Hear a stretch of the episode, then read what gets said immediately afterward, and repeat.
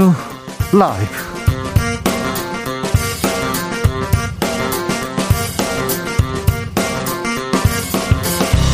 (2022년 3월 10일) 목요일입니다. 안녕하십니까? 주진우입니다. 대선이 막을 내렸습니다. 민심은 윤석열 후보 정권 교체를 택했습니다.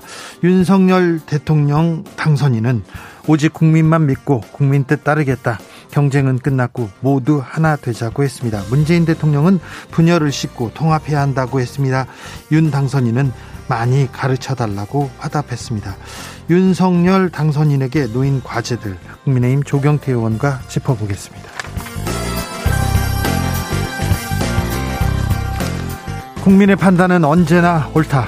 여러분은 지지 않았다. 내가 부족해서 졌다. 이재명 후보는 대선 패배를 인정했습니다. 윤석열 당선인에게는 성공한 대통령이 되길 진심으로 소망한다고 축하의 말을 전했습니다. 민주당은 반성했습니다. 그리고 책임론, 쇄신론도 나오기도 합니다. 안민석 의원과 짚어보겠습니다. 이번 대선에서 2대 남은 윤석열, 2대녀는 이재명을 택했습니다. 20대 남녀 표심이 극명하게 엇갈렸는데요. 윤석열 당선인이 풀어야 할 젠더 갈등이 표심으로 그대로 드러났다는 분석 나왔습니다. 2030 여성들 왜 이렇게 투표를 했을까요? 여성 표심에 담긴 의미 추적단 불꽃의 활동가였습니다. 박지원 민주당 여성위원회 부위원장과 짚어보겠습니다. 나비처럼 날아 벌처럼 쏜다. 여기는 주진우 라이브입니다.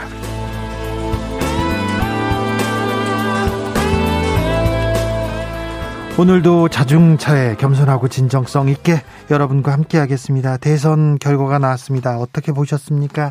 3123님께서 개표 방송 보내라요. 새벽을 하얗게 불태웠더니 종일 몽롱합니다.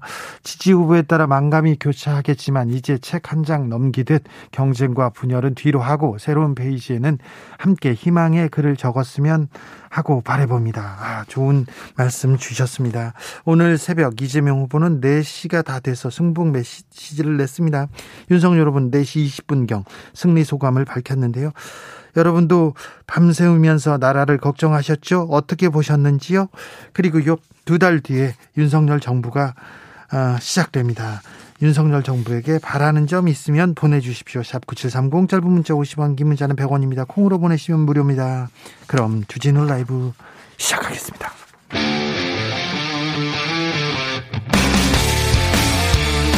탐사보도 외길 인생 20년 주 기자가 제일 싫어하는 것은?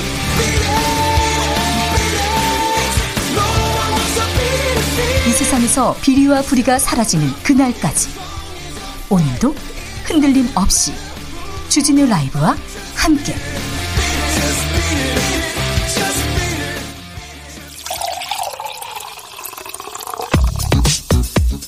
진짜 중요한 뉴스만 쭉 뽑아냈습니다. 주 라이브가 뽑은 뉴스 주스.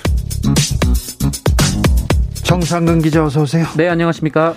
윤석열 후보가 20대 대통령에 당선됐습니다. 네, 오늘 새벽까지 개표가 이어진 20대 대통령 선거에서 윤석열 국민의힘 후보가 당선됐습니다. 어, 윤석열 당선인은 득표율 48.6%로 47.8%를 득표한 이재명 민주당 후보와 어, 불과 0.8%포인트 차였습니다. 0.73% 아닌가요? 네, 0.8%포인트가 어, 안 됐습니다. 네. 어, 역대 가장 치열한 선거였고요. 이 표수만 봐도 약 24만여 표 차로 건국 이래 대선에서 가장 적은 득표 차이였습니다. 네. 어, 윤석열 당선인은 이로써 직선제 이후 최초로 국회의원 경험이 없는 대통령이 됐고요. 또 처음으로 검사 출신의 대통령이 됐습니다. 윤석열 당선인의 첫 일성은 뭐였습니까? 네, 윤석열 당선인은 당선 인사를 통해서 오직 국민만 믿고 오직 국민의 뜻에 따르겠다라며 어, 이 나라의 공정과 상식을 바로 세우라는 개혁의 목소리이자 어, 국민을 편가르지 말고 통합의 정치를 하라는 간절한 호소라고 말했습니다. 어, 또한 국민 통합과 지역 감정 문제를 풀어나가는 방향은 모든 지역이 공정하고 균형 있게 발전할 수 있도록 우리가 힘을 모아야 한다는 것이라며 어, 선거 결과에 대해서는 뒤돌아볼 이유도 없고 오로지 국민과 함께 앞으로 나아가는 일만 남았다라고 강조했습니다. 어, 또한 여소야대 상황은 우리나라 민주주의와 정치가 훨씬 성숙돼서 갈 수 있는 기회라고 말하기도 했습니다. 어, 윤석열 당선인은 자유민주주의를 위협하는 어떠한 세력과 이념도 멀리하고 국민의 상식에 기반하여 국정을 운영하겠다라면서 민주주의를 위협하는 부정부패는 니편 네 내편 가릴 것 없이 국민 편에서 엄단하겠다라고 말했습니다. 허은수님께서 국민 위에서 군림하지 말고 국민을 떠받드는 겸손한 지도자의 자세로 국정을 이끌어 가주셨으면 하는 바람입니다. 하셨습니다. 8357님께서 소상공인입니다. 이번에 자영업자들이 윤석열 후보 많이 찍었습니다. 소상공인들한테 손실보상금 꼭 지급해 주세요. 이렇게 외치고 있습니다. 문재인 대통령이 윤석열 당선인에게 축하 전화를 했네요. 네, 문재인 대통령은 오늘 오전 윤석열 당선인과 전화 통화를 했습니다. 문재인 대통령은 당선을 축하하며 선거 과정에서 갈등과 분열을 씻고 국민이 하나가 되도록 통합을 이루는 것이 중요하다라고 말했고요. 어, 이에 윤석열 당선인은 많이 가르쳐 달라라면서 빠른 시간 내에 회동이 이뤄지길 바란다라고 답했다 합니다. 또한 문재인 대통령은 유영민 대통령 비서실장과 이철희 정무수석을 보내서 축하난을 전달했고요. 어, 윤석열 당선인은 이른 시일 내에 대통령님을 뵙고 하다가 잘 모르는 게 있으면 연락드리고 하겠다라고 말씀드렸다라고 화답했습니다. 바이든 미국 대통령과도 통화했네요. 네, 윤석열 당선인은 당선 수락 인사를 마친 후 5시간 만에 조 바이든 미국 대통령과 전화 통화를 했고요. 앞서 백악관은 윤석열 당선인의 당선을 축하하며 긴밀한 협력을 기대한다라는 입장을 밝힌 바 있습니다. 기시다 후미오 일본 총리는 윤석열 당선인한테 기대감을 드러냈습니다. 네, 기시다 후미오 일본 총리는 윤석열 후보의 당선을 축하한다라는 메시지를 내놨고요. 기대감도 드러냈습니다. 어, 기시다 총리는 한일 관계 개선을 위해 새 대통령과 긴밀히 협력해 나갈 생각이라면서 어, 윤석열 차기 대통령의 리더십을 기대하고 관계 개선을 위해 긴밀히 협력하겠다라고 말했습니다. 어, 다만 한일 관계 관련해서는 국가와 국가 간의 약속을 지키는 것이 기본이다라며 기존의 입장을 고수했는데요. 윤석열 당선인은 일본과 과거를 정리하고 해결할 문제는 함께 머리를 맞대야 한다라고 밝혔습니다. 네. 3970님, 민주주의가 후퇴하지 않는 나라가 되길 바랍니다. 얘기하셨습니다. 3285님께서는 모두의 대통령이 되어주세요.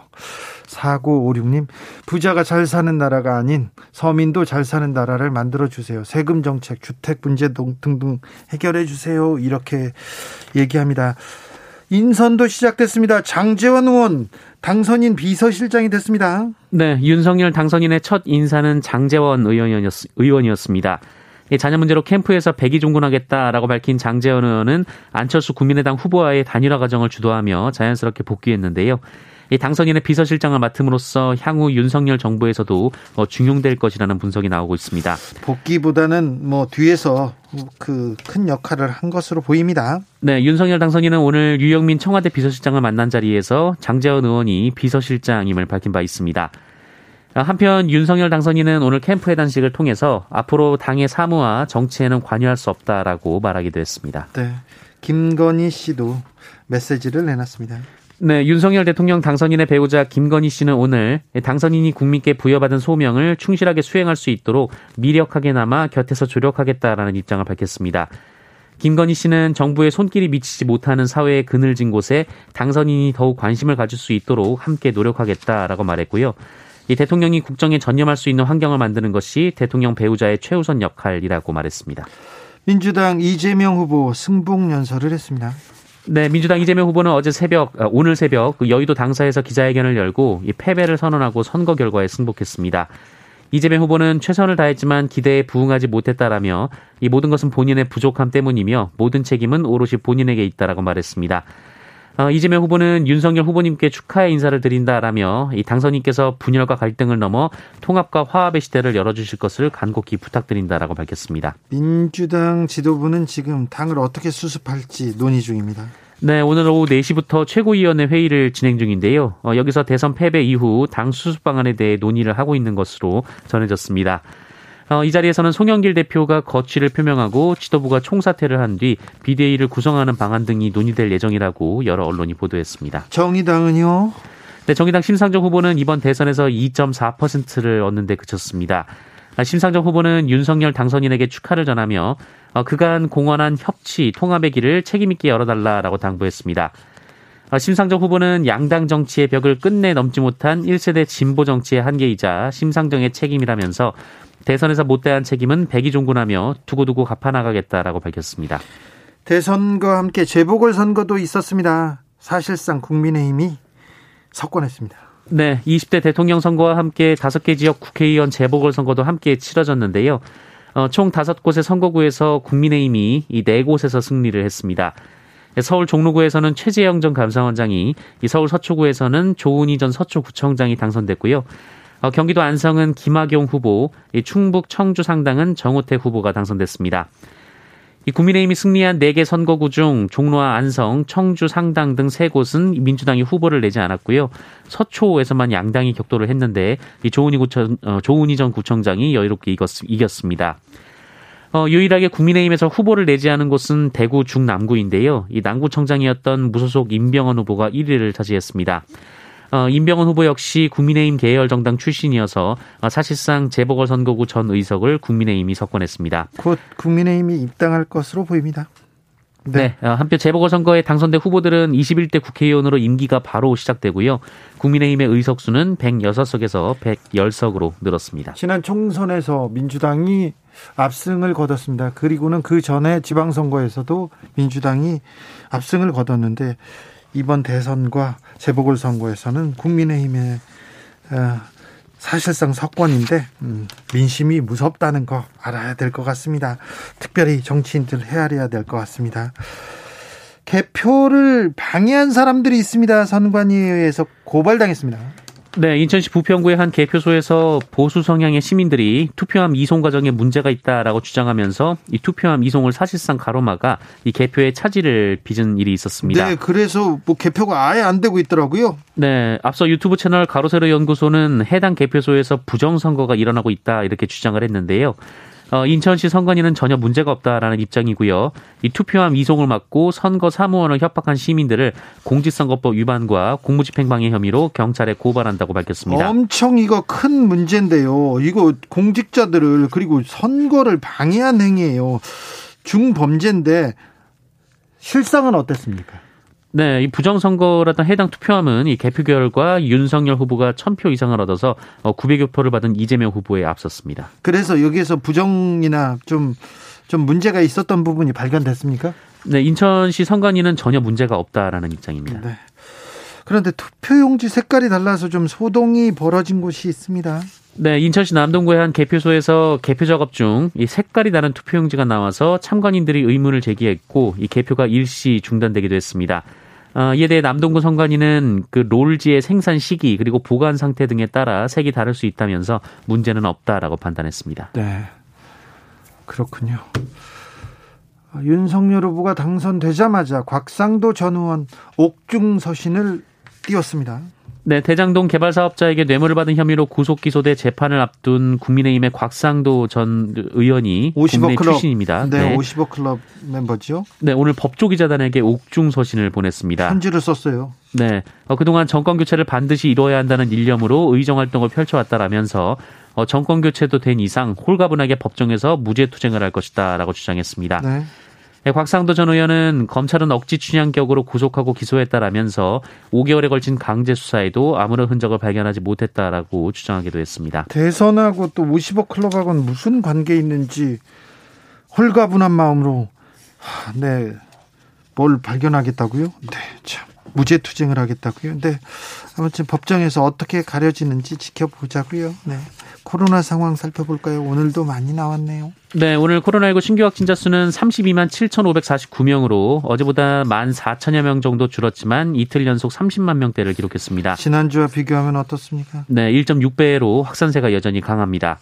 예, 확진자가 급증하면서 사망자와 위중증 환자도 빠르게 늘고 있습니다. 어제 사망자가 206명으로 코로나19 사태 이후 두 번째로 많은 수치였고요. 어, 특히 20대 사망자도 한 명 있었고 어, 아직 10살이 안 된 소아 사망자도 한 명 있었습니다. 어, 위중증 환자는 어제보다 26명 늘면서 1113명이 됐고요. 사흘 연속 네 자릿수를 기록하고 있습니다. 병상 가동률도 60%대를 넘었습니다. 네. 건설 현장에서 일하던 노동자가 또, 또 참변을 당했습니다. 네, 경기도 고양시의 한 상가 건물 공사장에서 30대 노동자가 철근 더미에 맞아 숨지는 사고가 벌어졌습니다. 어제 오후 1시쯤 고양시 덕양구 지축역 인근의 지하 2층, 지상 7층 규모의 상가 건물 신축 공사 현장에서 벌어진 일입니다. 어, 지상에서 운반 중이던 크레인 철근이 중국 동포인 30대 박모 씨를 덮쳤고 이 박모 씨가 철근에 머리를 맞아서 그 자리에 쓰러져 병원으로 옮겨졌으나 숨졌습니다. 어, 사고는 크레인을 이용해 지상에서 지하 2층으로 약 200kg에 달하는 무게 23mm짜리 철근 150개 묶음을 옮기다가 어, 중심이 한쪽으로 쏠리면서 발생한 것으로 조사가 됐습니다.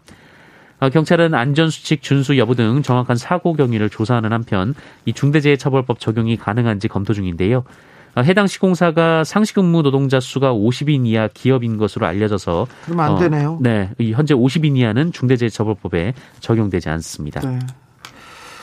현장에서 일하던 노동자가 또 집에 못 가고 참변을 당했습니다. 안타까운 사고는 계속해서 이어집니다. 이런 사고는 좀 줄여야 됩니다. 아, 생명과 이 돈, 돈을 생명으로 맞바꾸는 그런 후진적인 사고는 줄여야 된다고 봅니다. 말다툼 도중에 아내를 폭행한 남성이 있습니다. 어린 딸들의 신고로 체포됐습니다.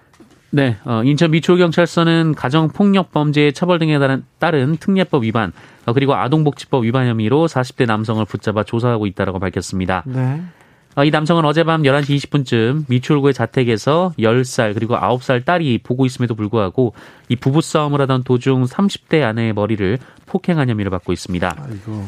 아, 당시 부부싸움을 목격하던 두 딸이 엄마 아빠가 싸우고 있다라며 112에 신고를 했고요. 네. 이 출동한 경찰은 남성을 현행범으로 체포했습니다. 네. 아, 이 남성은 아내와 말다툼을 하다가 폭행에 이른 것으로 알려졌고요. 가정폭력 전력은 없는 것으로 확인됐습니다. 전력이 없더라도 뭐 머리를 폭행한 거 이거 중범죄입니다. 절대 절대 그냥 넘어가서는 안 됩니다. 네, 경찰은 현재 두 사람을 분리 조치하고 접근 금지에 해당하는 임시 조치를 신청한 상태로 알려졌습니다. 폭력은 어떤 경우에도 정당화될 수 없습니다. 가족이라고 해서 자식이라고 해서 폭력을 가하는 거 절대 안 됩니다. 이거 범죄입니다. 범죄라는 거 아셔야 됩니다. 조금 전 민주당이 최고위 회의를 열고요. 송영길 대표 등 지 도부가 총사퇴한다고 발표했습니다. 주스 정상근 기자와 함께했습니다. 감사합니다. 고맙습니다. 1163님께서 든든합니다. 국민들 속 시원케 일 잘하시는 대통령으로 끝까지 승리하시는 대통령 되시길 소원합니다. 얘기하셨습니다. 안창국님께서는 그동안 정치에 혐오했던 국민들이 비정치인을 뽑았다고 봅니다. 이렇게 분석해 주셨고요. 0645님 참으로 참담한 마음으로 앞으로 뉴스 안 보겠다는 댓글도 많았어요. 이민 가고 싶다는 글도 있었고요. 1%도 안 되는 표 차이. 자만과 오만은 버리고 야당과도 통합을 하고 측근에 절대로 관, 측근에 절대 관대하지 말기를 진정으로 바랍니다. 이렇게 얘기했습니다. 그럼요, 그럼요. 1600만 명 이상이 상대방 후보를 찍었습니다. 그러니까 1600만 어, 명에 반대하는 사람들, 어, 그 분들의 마음도 헤아려, 헤아려야 됩니다. 1898님, 여가부 폐지 공약에 마음이 불편합니다. 이렇게 얘기했는데, 이 부분에 대해서 여혐, 뭐, 여가부 폐지 이 부분에 대해서 걱정하는 분들이 많다는 것도 좀 헤아려 주십시오. 박지수님께서는 정의당 응원합니다. 힘내십시오. 이렇게, 네. 정의당 응원 메시지 보냈습니다. 교통정보센터 센터 다녀오겠습니다. 김한나 씨.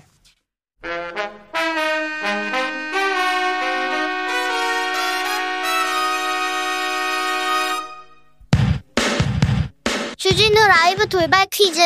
오늘의 돌발 퀴즈는 주관식 퀴즈로 준비했습니다. 문제를 잘 듣고 정답을 정확히 적어 보내주세요.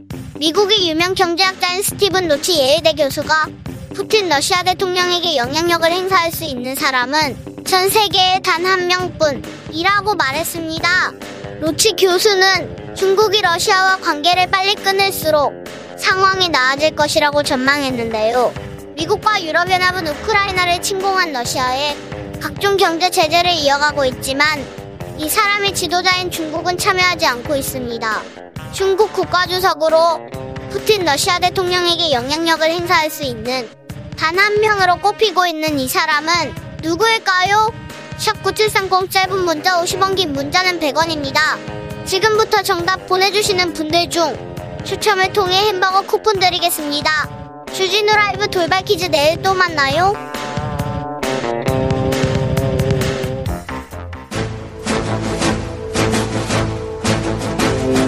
대한민국 정치 정쟁을 멈추고 품격을 높이자 고품격 정치 비책 정비록 대한민국 오선 의원 둘에게 대선 후기 들어보겠습니다. 먼저 수도권 내리 오선 안민석 더불어민주당 의원 어서 오세요. 네, 안민석 의원입니다. 선거 치르느라 고생 많으셨습니다. 네, 오랜만에 뵙네요. 네, 잠도 잘 못 주무시던데. 네, 그냥 뭐 멍했습니다. 네. 자, 대선 어, 결과 보고 어떤 생각 드시던가요? 뭐 아쉽죠. 24만 7만 표로 졌는데요. 0.73%입니다. 이제 막판에 저희들이 이제 결집을 했는데 결국에는 서울에 33만 표 여기에서 졌고요. 그래도 이제 정권 교체율이 55%였는데 네. 선전했다 봅니다. 네, 막판에 여론조사도 계속해서 격차가 상당했는데 네. 투표를 열어보니까 투표함을 열어보니까 거의 미세에서 0.73%입니다. 네, 뭐 사실 이재명의 이제 개인기가 돋보였 돋보였던 선거고요. 또 거의 더불어서 이 촛불 정부를 이어가야 된다는 이제 국민적인 열망, 어떤 개혁에 대한 국민적인 열망. 그래서 이제 막판까지 이제 추격을 했는데 아주 아쉽게 이제 졌습니다. 네. 어쨌거나 뭐 민주주의라는 게 결과에 승복하는 것 아니겠습니까? 네네. 참 아쉽지만 어쩔 수가 없네요. 네. 이번 대선 과정에서 가장 기억에 남는 순간이 있습니까? 어젯밤이었습니다. 어젯밤이요? 네. 어젯밤에 제가 어디 커피숍 갔는데요. 오늘 방송 출연하기 위해서 시간이 남아서 커피숍에서 차 마시면서 좀 정리를 하는데 20대 어, 후반의 여성이 저를 알아보고서 인사를 하더니요. 애절한 눈빛으로 이재명 꼭 돼야 된다고 저는 너무 무섭다고 그것이 사실은 2030 여성들이 이재명 후보에게 많이 결집되지 않습니까? 네. 심상정을 찍기로 했었는데 심상정을 찍었다가는 윤석열 대통령 시대에 대한 공포 두려움 그래서 저에게 애절하게 정말 너무 두렵다고 윤석열 후보 되는 게 그 목소리가 있었다는 것을 윤석열 후보께서 또 국힘에서 좀 기억을 좀 잘 했으면 좋겠습니다. 그런데 도대체 갈라치지 갈라치기 치기 하지 않았다고 하고 젠더 갈등 유발시키지 않았다고 하니까 그 부분 참 아쉽네요. 네. 네. 그 여성의 그 애절한 눈빛은 아직도 잊을 수가 없습니다. 불과 24시간 전에 만났던 여성입니다. 네. 어, 민주당에서는 패배 원인 어떤 것들이 있었다고 봅니까?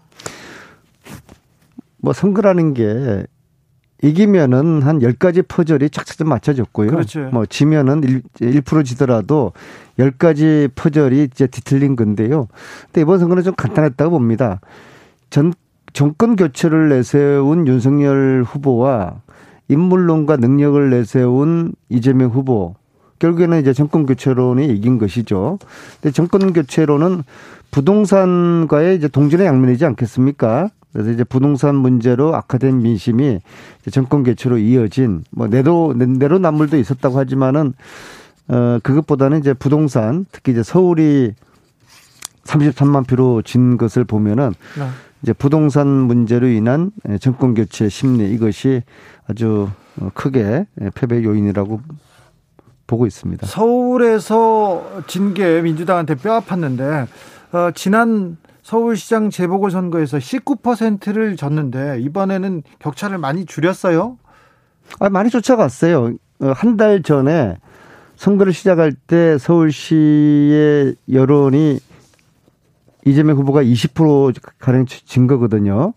그러니까 20% 증거에서 5%까지 쫓아갔으니까 이제 상당히 이제 추격을 한 거예요. 네. 그런데 이제 서울에서 진 5%를 경기에서 메우고도 좀 여유가 있어야 되는데 네. 경기에서 딱 5% 이겼잖아요. 네. 그죠? 인천에서 겨우 한 뭐 2% 정도 이기고 예. 그러니까 전체적으로 수도권에서 우리가 우세를 했어야 되는데 네. 이걸 하지 못한 것이죠. 뭐 선거라는 게 인구의 절반 이상이 수도권에 몰렸기 때문에 결국에는 뭐니 뭐니 하더라도 수도권 이 좌를 좌우를 하는 것이거든요. 네. 그래서 수도권 특히 이제 서울에서 많이 적고 그것을 경기도에서 넉넉하게 메우지 못했고 뭐 그러한 저 아쉬움이 많습니다. 그래서 저도 이제 경기도 같은 경우에도 제가 이제 경기도 전역을 선거운동 동안에 돌면서 느낀 것이 한 7, 8% 정도 앞설 수 있겠다 그런 기대를 했거든요. 네. 근데 결국에는 이제 5% 밖에 앞서지 못했고요. 뭐 네. 지면 항상 아쉬움이 남지만은요. 경기에서 뭐 저 같은 사람이 저희 경기도에서 좀 더 열심히 더 뛰었더라 그러면은 네. 한 번이라도 유세했더라 그러면은 7, 8%까지 갔, 갔을 것이고 그러면 이기지 않았을까라는 그런 열심히 하셨잖아요. 아쉬움이 있습니다. 뭐 목도 많이 쉬고 뭐 아침부터 밤 늦게까지 나름대로 혼신을 다했지만 그래도 좀 더 뛰지 못한 그런 네. 후회가 있는 것이죠. 알겠어요. 그런데 새벽에 전화는 하지 마세요. 너무 새벽에 전화하시니까. 특히 제 보좌관들에게 미안하죠. 네. 아니요. 다른 분들한테도 저한테도요. 어, 자, TK 출신 안민석 의원한테 여쭤보겠습니다. 경북 안동 출신 이재명 후보가 TK 민심에 공을 들였는데 대구 경북에서는 조금 이번에 그 성과 어떻게 보십니까? 이게 전체 이제 아까 피임 말씀하시면서 제가 이제 빠뜨린 부분이 이제 대장 동익을 언급하지 않을 수가 없는데요. 네.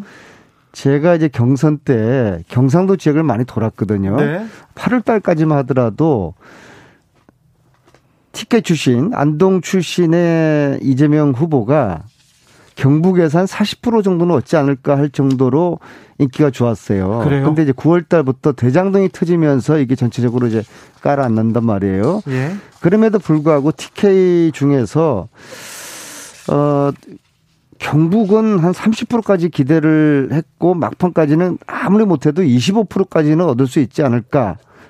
대구도 마찬가지고요. 그런데 역시 TK에서 24 경북에서 24%, 대구에서는 한 21%밖에 얻지를 못했어요. 그래서 아 역시 TK 벽이 높구나. 어, 우리들이 더 좀 잘해야 되겠구나. 네. 그랬습니다. 아무튼 TK가 기대보다 좀 못 미쳐서 참 아쉽습니다. 김혜민 씨께서 안민석 의원님께 이 문자 꼭 좀 읽어주세요. 패배감과 절망감으로 힘들어하는 1번 지지자들 빨리 회복할 수 있게 민주당 빠르게 재정비하고 으쌰으쌰 해주세요. 얘기합니다. 민주당 지도부가 총사퇴했습니다. 윤호중 비대위원장 체제로 가기로 했다는데 민주당은 앞으로 어떻게 됩니까? 아, 회의가 끝났습니까? 우리 네. 결론을? 네. 아, 그렇습니까? 그런데 이 총사태에 대해서는 좀 한번 점검해 볼 필요가 있습니다. 왜냐 그러면은 사실 이제 지도부의 어떤 책임이나 잘못이 있는 건 아닌데 네. 선거에 졌다고 해서 뭐 지도부가 사퇴하는 뭐 대체적인 이제 공식이 그렇죠. 네. 그런데 지금은 여전히 전쟁의 시기거든요. 그렇죠. 곧 대선 있습니다. 1라운드 끝나고 2라운드에 지방선거라는 또 큰 전쟁이 남아 있어요. 이 전쟁의 와중에 지도부를 교체를 하는 게 이게 바람직한 것인가, 대안 세력은 있을 것인가, 교체 한들 더 국민들에게 신선하고 감동을 줄 수 있는 지도부 체제가 들어설 수 있을 것인가 시간은 없습니다. 지금까지 84일이거든요. 네. 혹시라도 이런 비대위 구성 과정에서 내부에 또 해묵은 그런 개파 간의 갈등이라든지 권력 투쟁이 나타나서 내부가 이제 분열되고 그것이 또 국민들에게 실망을 주는 그런 결과가 초래되는 거는 최악이거든요. 네. 그래서 저는 어 일단 전 두 가지예요. 첫째는 오늘 이 지도부 총사퇴하기 전에 좀 당원들의 뜻을 좀 집중적이고 심각하게 좀 한번 물었어야 됐다. 정말 당원들이 지도부 총사퇴를 원하는 건지 이 선거 패배 책임을 지도부 지고 총 사퇴하라고 했던 것이 당원들의 당심이었던 건지 네. 요거에 대한 확인이 다시 좀 필요하고요. 그러니까 김한수 김한수님도 왜 선거만 패하면 총사퇴 이게 무슨 책임을 지는 것이 아닙니다 이렇게 얘기하십니다. 네, 그래서 이제 당원들의 뜻이 중요하고요. 두 번째로는 의원들도 마찬가지입니다. 이제 의원들의 다수의 그 생각은 아까 이제 2시에 해단식 할 때 의원들하고 3, 3, 5 모습 이야기 했는데 아니 지금 이 전쟁 중에 지도부 총사퇴하면 어떻게 하느냐? 음, 지방선거를 잘 치러야 되는데 시간도 없는데 그래서 어 물론 송영길 대표가 어, 사퇴를 던졌을 경우에 네. 이거 의원들이 이걸 다시 저 주소 담아서 네. 의원들의 좀 총의를 모아서 이것을 반려를 해서 어 아, 일정 아, 그런 기도 네, 있네요. 그래서 이 지도부 체제를 유지를 해야 되는 거 아닌가 그런 의견들이 많은 것 같습니다. 네. 강기호님께서 대선 때 이재명이 약속한 정치 개혁 해라 꼭 해라 이렇게 얘기합니다. 대선 때 정치 개혁 외쳤지 않습니까? 아, 저희들이요? 네.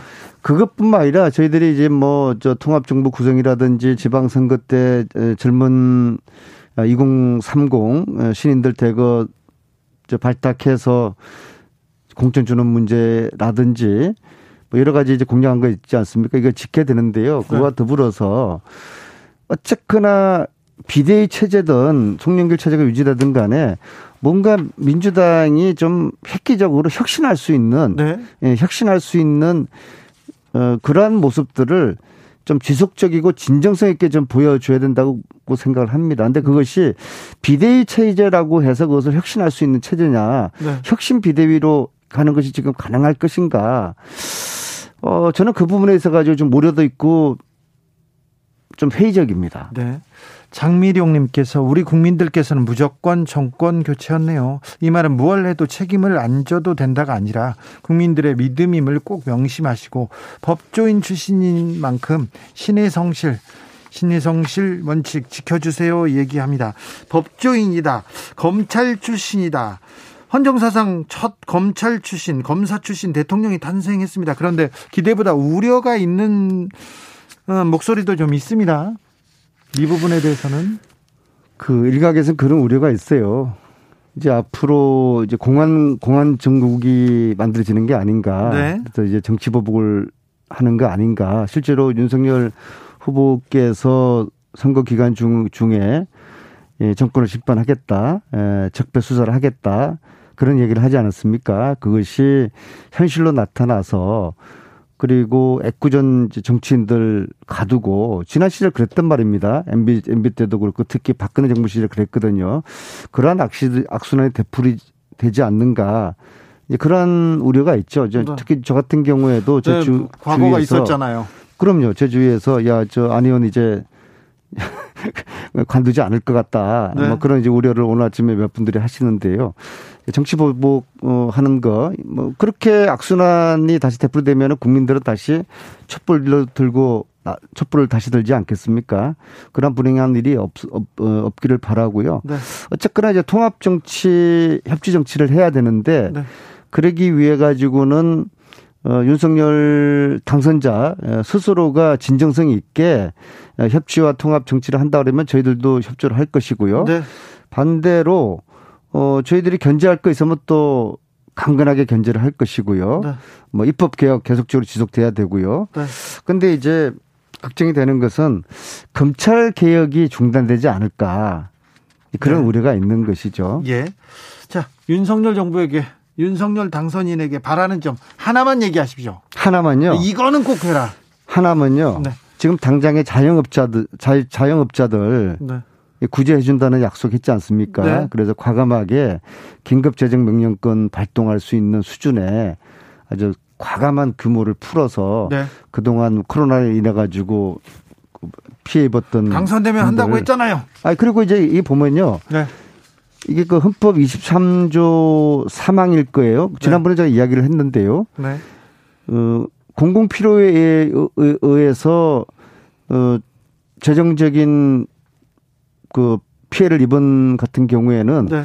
어, 국가가 손실 보상을 하도록 돼 있어요. 예, 예. 그리고 헌법 76조 1항일 겁니다. 어, 대통령이 제, 에, 긴급 재정 명령권 발동할 수 있도록 돼 있어요. 그러니까 네. 코로나로 손해 입은 자영업자들이 뭐 소상공인도 마찬가지고요. 어, 그들의 손실 보상은 헌법적 권리예요. 네. 그래서 이것을 또 약속을 했으니까 네. 이것을 이제 지켜주시고 저희 야당도 적극적으로 협조하도록 하겠습니다. 아 그렇다면 손실 보상 소상공인 예. 먼저 돕자. 네, 그들이 지금 뭐 피눈물 흘리고 있거든요. 예 예. 또 한 가지만 좀 이야기하면 안 될까요? 하지 마세요. 이제 짧게 하세요. 예, 예. 뭐 패배자의 좀 부탁이니까 네네. 좀 들어주세요. 예. 네. 아까 제가 말씀드린 젊은 여성들이 굉장히 지금 공포에 공포감을 가지고 있어요. 그렇죠. 네. 네.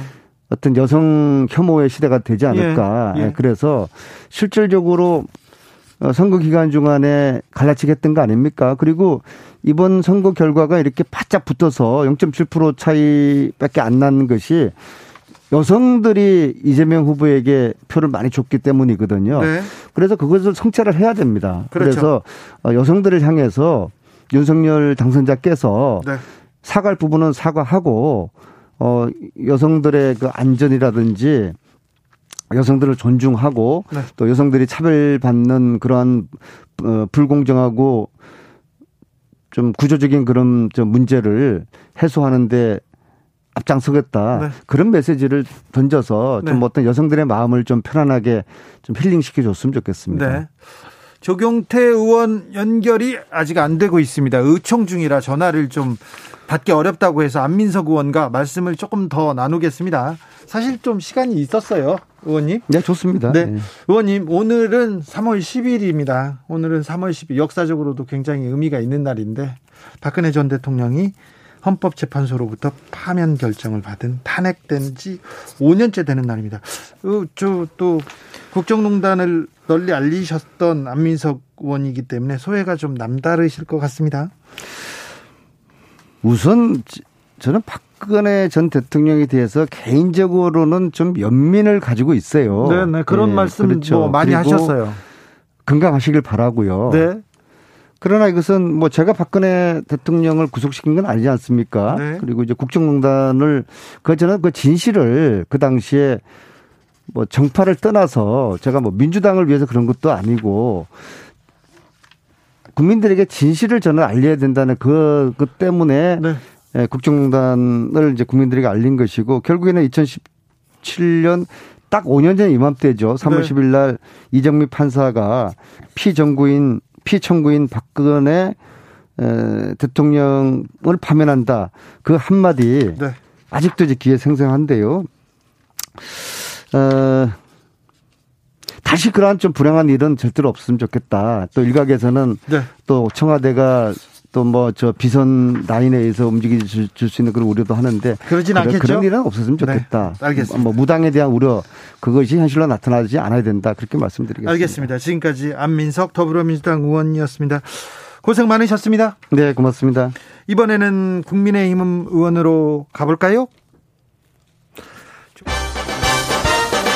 나비처럼 날아 벌처럼 쏜다. 주진우 라이브.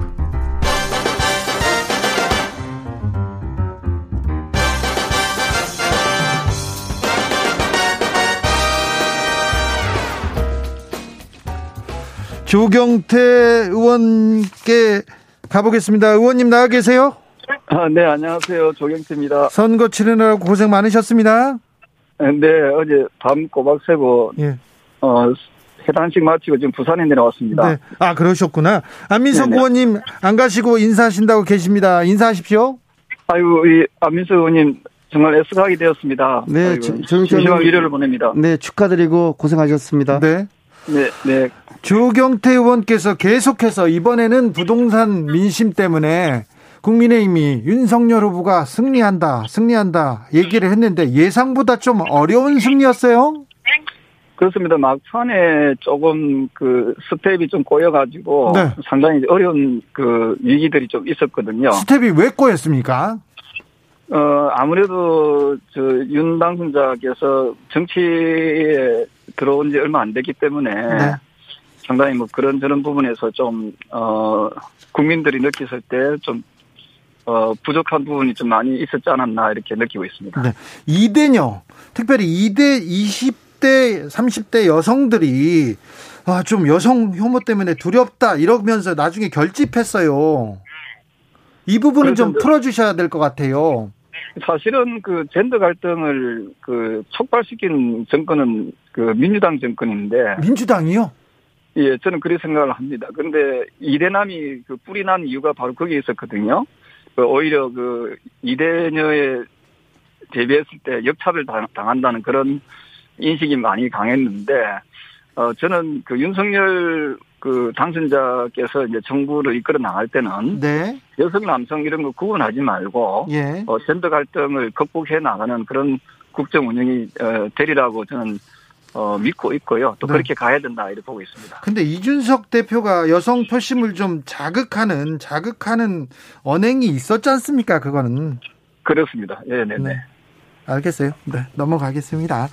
자, 검찰 출신 대통령에 대한 좀 우려는 그 너무 그 걱정 안 해도 되겠죠?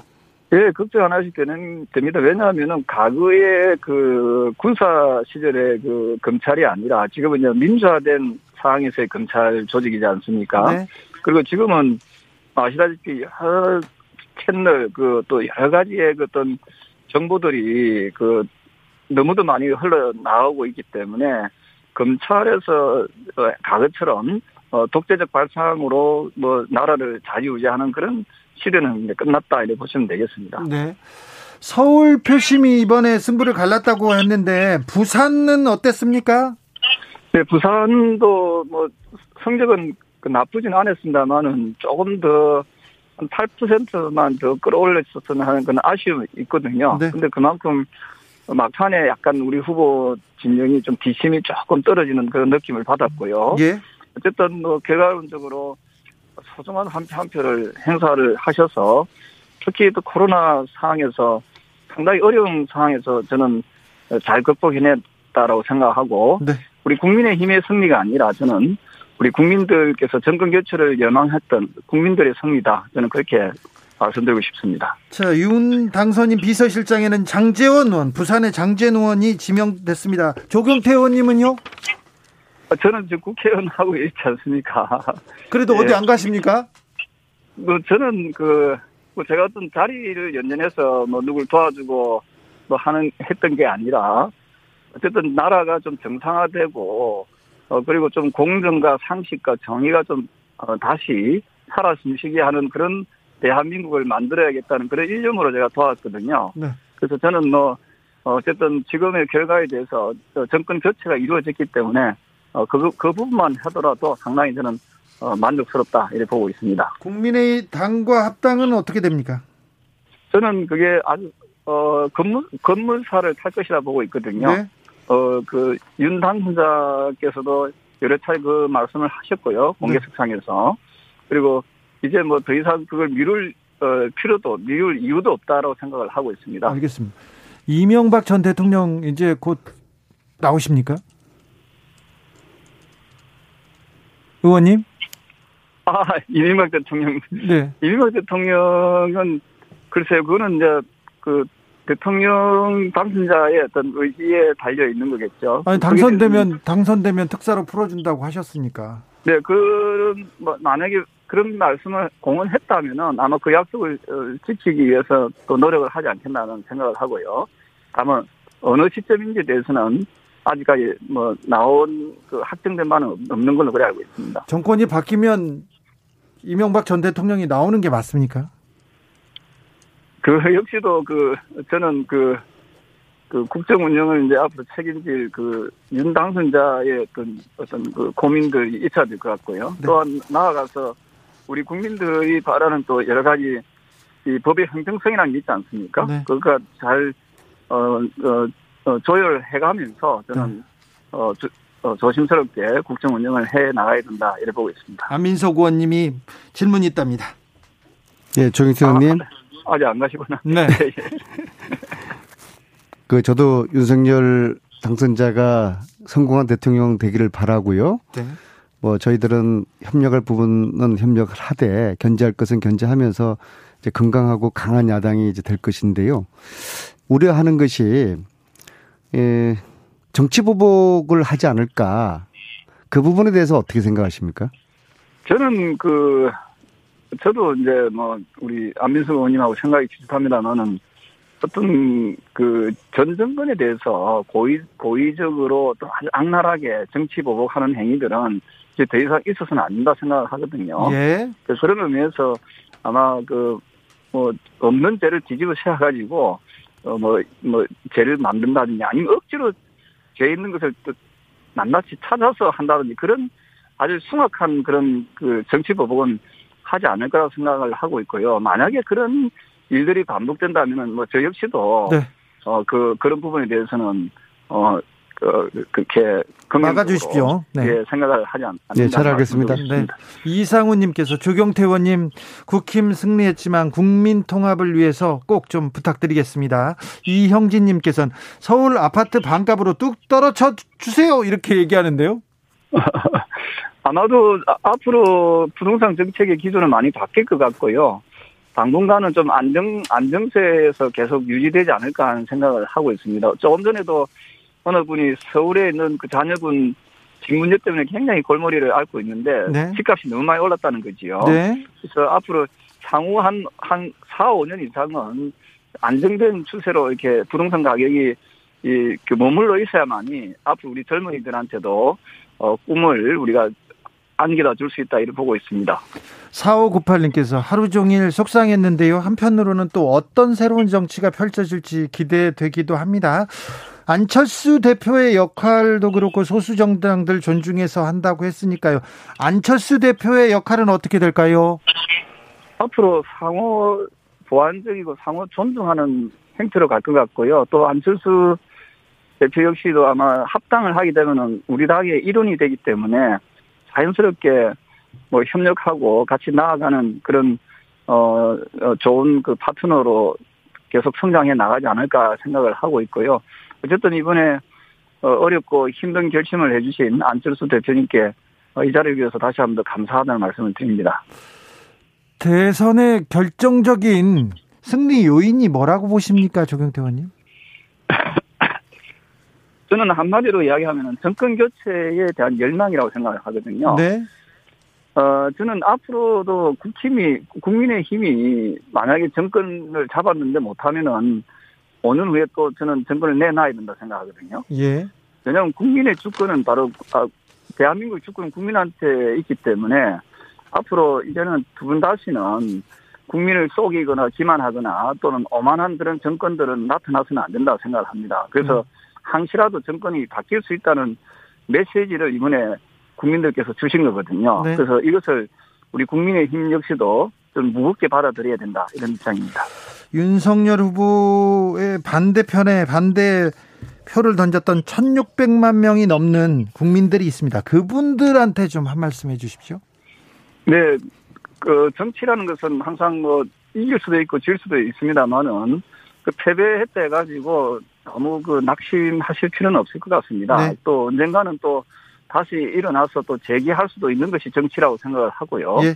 그만큼 저는 어, 국민 통합을 위해서 또 그 국민 화합을 위해서 노력하는 정치를 어, 윤석열 당선자께서 꼭 실현시켜 주기를 바랍니다. 김한수님께서 부산 집값도 좀 잡아주세요. 제발 너무 올라서 힘듭니다. 이렇게 얘기합니다. 어, 안민석 의원님한테도 한 말씀 해주십시오. 네, 우리 안민석 의원님 힘내시고 꼭 올해 좋은 일이 좀 많이 있었으면 좋겠습니다. 그래요? 거대 어, 그 거대 야당이 됐네요. 거대 야당과의 협치도 매우 중요한 사안인데 이 부분 잘 될까요?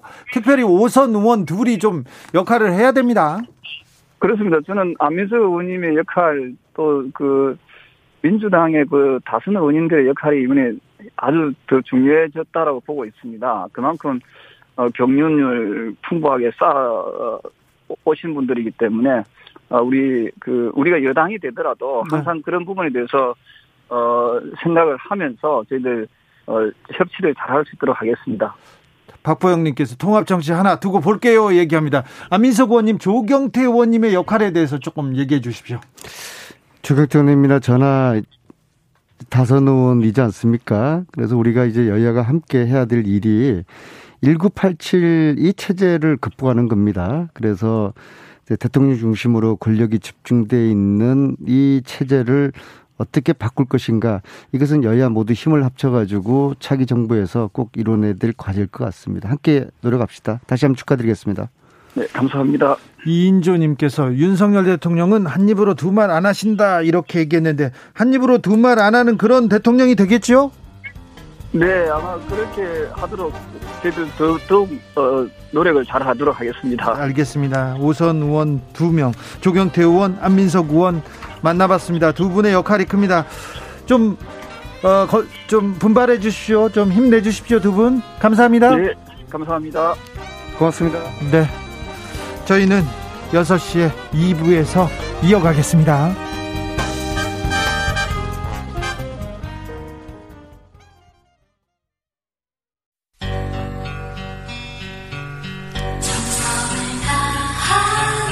정성을 다하는 국민의 방송. KBS 주진우 라이브. 그냥 그렇다고요.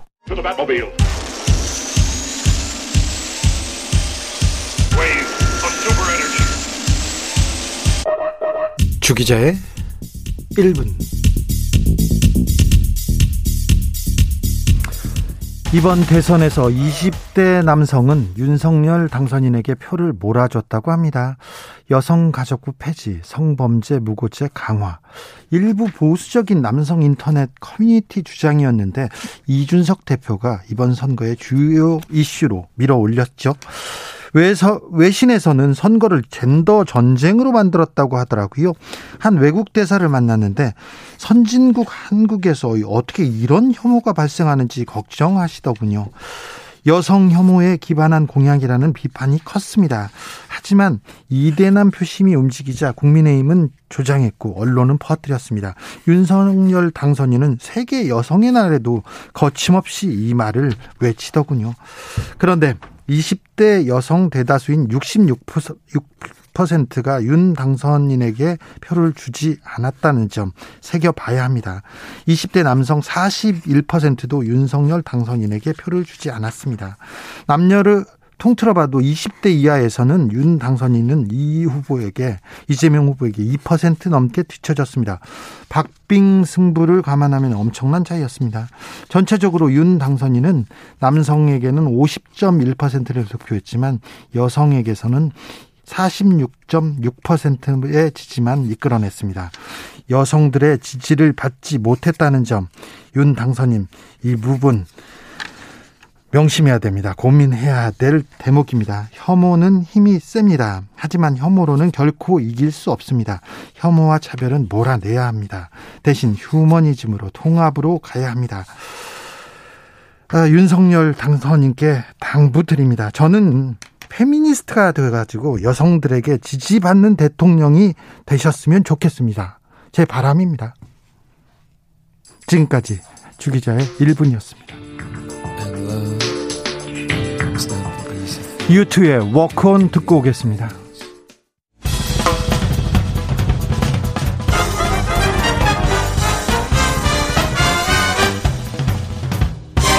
훅 인터뷰 모두를 위한 모두를 향한 모두의 궁금증 훅 인터뷰 이번 대선 곳곳에 생각해봐야 할 대목들 있습니다. 특히 2030 여성들이 보여준 표심은 큰 의미가 있는데요. 여혐 정서의 연대 행동으로 맞선 소신. 저는 이번 대선에서 가장 결정적인 장면으로 기억하고 있습니다. 20대 대선 2030 여성 표심이 던진 의미 들여다보겠습니다. 박지연 더불어민주당 여성위원회 부위원장 안녕하세요. 안녕하세요. 박지연입니다. 네. 선거 치르느라고 고생 많으셨습니다. 감사합니다. 선거 결과 보고 어떤 생각 드셨어요? 아, 뭐 사실 처음엔 현실을 직시하는 게 조금 힘들었지만 뭐 유력이 뜨고 난 이후에 어느 정도 마음의 준비는 했었고요. 또 저를 믿고 이재명 후보를 찍어주신 분들에 대한 좀 미안함과 죄송함 그리고 앞으로 대한민국의 미래에 대한 걱정, 불안, 뭐 분노 여러 감정이 좀 많이 교차했던 것 같습니다. 네. 박지연을 보고 내 1번 투표하겠다는 이런 2030 여성들의 움직임이 있었어요. 어떻게 보십니까? 네, 저도 이제 너무 감사하게도 많은 2030 여성분들이 저를 이제 보고 1번을 뽑겠다라고 이제 이야기를 많이들 해주셔서 어, 그런 연대의 가능성을 보기도 했고요. 이제 선거 앞두고 이제 외부에 뭐 대학교 이제 유세를 다니는데 정말 많은 청년 분들이 이제 뭐 편지를 직접 손편지를 이제 작성해서 주시기도 하고 뭐 꽃다발을 주시기도 하면서 되게 이제 우리가 같은 마음으로 이렇게 간절하게 가고 있구나 하는 생각 그런 연대의 마음을 좀 많이 느낄 수 있었습니다. 네. 어, 간절함이 담겨 있다고 보이는데요. 지지해준 분들에게 하고 싶은 말씀 있으신지요? 음, 사실 이제 결과는 아쉬울지라도 우리의 연대 그리고 우리의 용기가 정치권에 충분히 닿았다고 보입니다. 그래서 앞으로도 우리의 평등한 일상 그리고 또 안전한 사회를 만들기 위해서 어, 이번처럼 함께 계속 이제 목소리 내주시면 정말 감사하겠다 이렇게 말씀드리고 싶습니다. 추적단 불꽃 활동하시다가 이렇게 민주당 선대위 합류했지 않습니까? 네. 어, 어떠셨어요? 정치의 한복판에 들어서니까? 어, 사실 이제 정치의 한복판에 들어서는 것에 대해서 이제 내가 하는 말과 그런 행동에 대해서 무게감을 좀 많이 느꼈고요. 엠번방을 이제 추적하는 과정을 통해서 좀 사회의 밑바닥을 볼 건 다 봤다라고 생각을 했는데 네. 이번 경험을 통해서도 그 밑바닥을 다시 한번 좀 보지 않았나. 그 사회 문제를 이제 변화해야 한다고 이렇게 이야기를 하는 사람에게 온갖 혐오적인 발언 이런 비하가 쏟아지는 걸 보면서 이들은 도대체 왜 이럴까 하는 안타까움도 좀 들고 이런 식의 온라인상 비방이 이제 공인이나 연예인들에게 얼마나 큰 피해를 주는지 좀 다시 한번 절실히 이제 깨닫게 되더라고요. 네. 그래서 이제 좀 나를 떠나서도 다른 이들을 위해서라도 이런 현상에 좀 저지되지 않는 것에 대해서 좀 큰 변화가 필요하겠다라는 생각이 들었고요. 좀 이제 정말 변화를 계속해서 이제 이야기해 나가지 않을까 하는 생각을 가지고 있습니다. 네. 20대 남성은 윤석열 후보를 58%가 찍었어요. 그런데 네. 20대 여성은 또 이재명 후보를 58% 찍었습니다. 그리고는 이재명 후보한테 아, 윤석열 후보한테 표를 적게 줘서 결과적으로는 20대 이하에서 윤 당선인보다 이재명 후보가 2% 넘게 더 득표를 했습니다. 이 투표율, 투표가 보여주는 어, 내용은 뭐라고 보셨습니까? 네, 분명히 2030 여성이 이재명 후보로 대결집을 한 그런 모습이었고요. 예. 이제 여성의 표심으로 봤을 때 무려 이재명 후보가 윤석열 후보에 비해서 25% 가까이 이제 앞선 거잖아요. 네. 이런 결과가 이제 너무나도 감사한 마음과 함께 또 사실 당연한 결과였다로 결과였다라고 이제 볼 수밖에 없는 게 이준석 당대표를 필두로 국민의힘은 계속해서 이제 여성을 배제하고 혐오하는 모습을 이제 선거 전략으로 삼아왔고 이제 선거 전날이던 여성의 날에도 이제 그런 모습을 계속해서 보여줬기 때문에 이제 많은 여성분들이 이에 분노하셔서 투표로 심판한 것이라고 이제 생각이 듭니다. 네. 이준석 대표에 대해서는 어떻게 평가하세요? 뭐 이준석 당대표의 그런 혐오 정치 전략, 이제 뭐 세대 포위로는 완전히 실패를 했다고 생각을 하고요. 네. 이제 그런 부분에 대해서 이준석 당대표는 책임을 느끼고 이제 좀 그런 책임을 져야 하지 않나. 이제 정치권에서 좀 떠나야 하지 않나 하는 생각이 듭니다. 윤석열 당선인도 여성 유권자들의 어, 표로 보여준 연대 민심 잘 알고 있겠죠? 알아야죠. 이제 여기 이렇게 보여주셨는데 네. 이걸 모르면은 그거는 정말 대통령의 자질이 없는 거죠. 아 그렇습니까? 오늘 윤석열 당선인이 기자회견에서 젠더 성별로 갈라치기 한 적 없다 오해다 이렇게 오해로 공격받았다 이렇게 얘기하시던데요. 솔직히 좀 어이가 없고 이제 이 말에 대해서는 좀 할 말을 잃었고요. 이제 그동안의 언행이 온라인상에 수백 수천 개가 남아 있는데 이렇게 발뺌을 할 게 아니라 자신의 이제 지난 잘못들을 인정하고 앞으로는 잘하겠다, 변화하겠다 이런 말을 하는 게 맞죠. 어, 김재원 국민의힘 최고위원이 오늘 인터뷰에서 젊은 여성들에게 좀 더 소프트하게 접근하는 노력은 부족하지 않았나? 이런 선거 전략은 조금 더 돌이켜봐야 된다 이렇게 했는데 여성 젊은 여성들에게 좀 더 소프트하게 접근하는 노력이 부족했다. 이 부분에 대해서는 어떻게 보십니까? 네, 너무나 이제 당연한 반성이었다고 보여지고요. 네. 음, 하지만 이제 당 내부의 이제 일부 일원이 아니라 당 차원에서 전체적으로 반성하는 모습을 이제 빠른 시일 내에 보여줘야 한다고 생각합니다. 네. 어, 민주당도 성평등과 관련해서는 좀 더 개선할 점이 있죠? 네, 그럼요. 이제 너무 많이 있죠. 아무래도 이제 180석의 의석을 가지고 그동안 변화시키지 못했던 것들에 대한 좀 책임감을 느껴야 한다고 생각을 하고요. 네. 뭐 2차 가의 가담자들, 갈라치기 정치를 했던 이제 그런 분들의 뼈저린 반성, 사과가 있어야 하고 필요하다면 단호한 대응도 필요할 것이라고 보여지고요. 네. 또 이제 이재명 후보가 공약으로 내걸었던 이제 많은 이제 성평등 공약들 또 이제 좀 같이 이제 180석의 이석을 가지고 있으니까 이런 부분들을 정책화 해나가는 게 이제 민주당이 가진 그런 과제가 아닐까 싶습니다.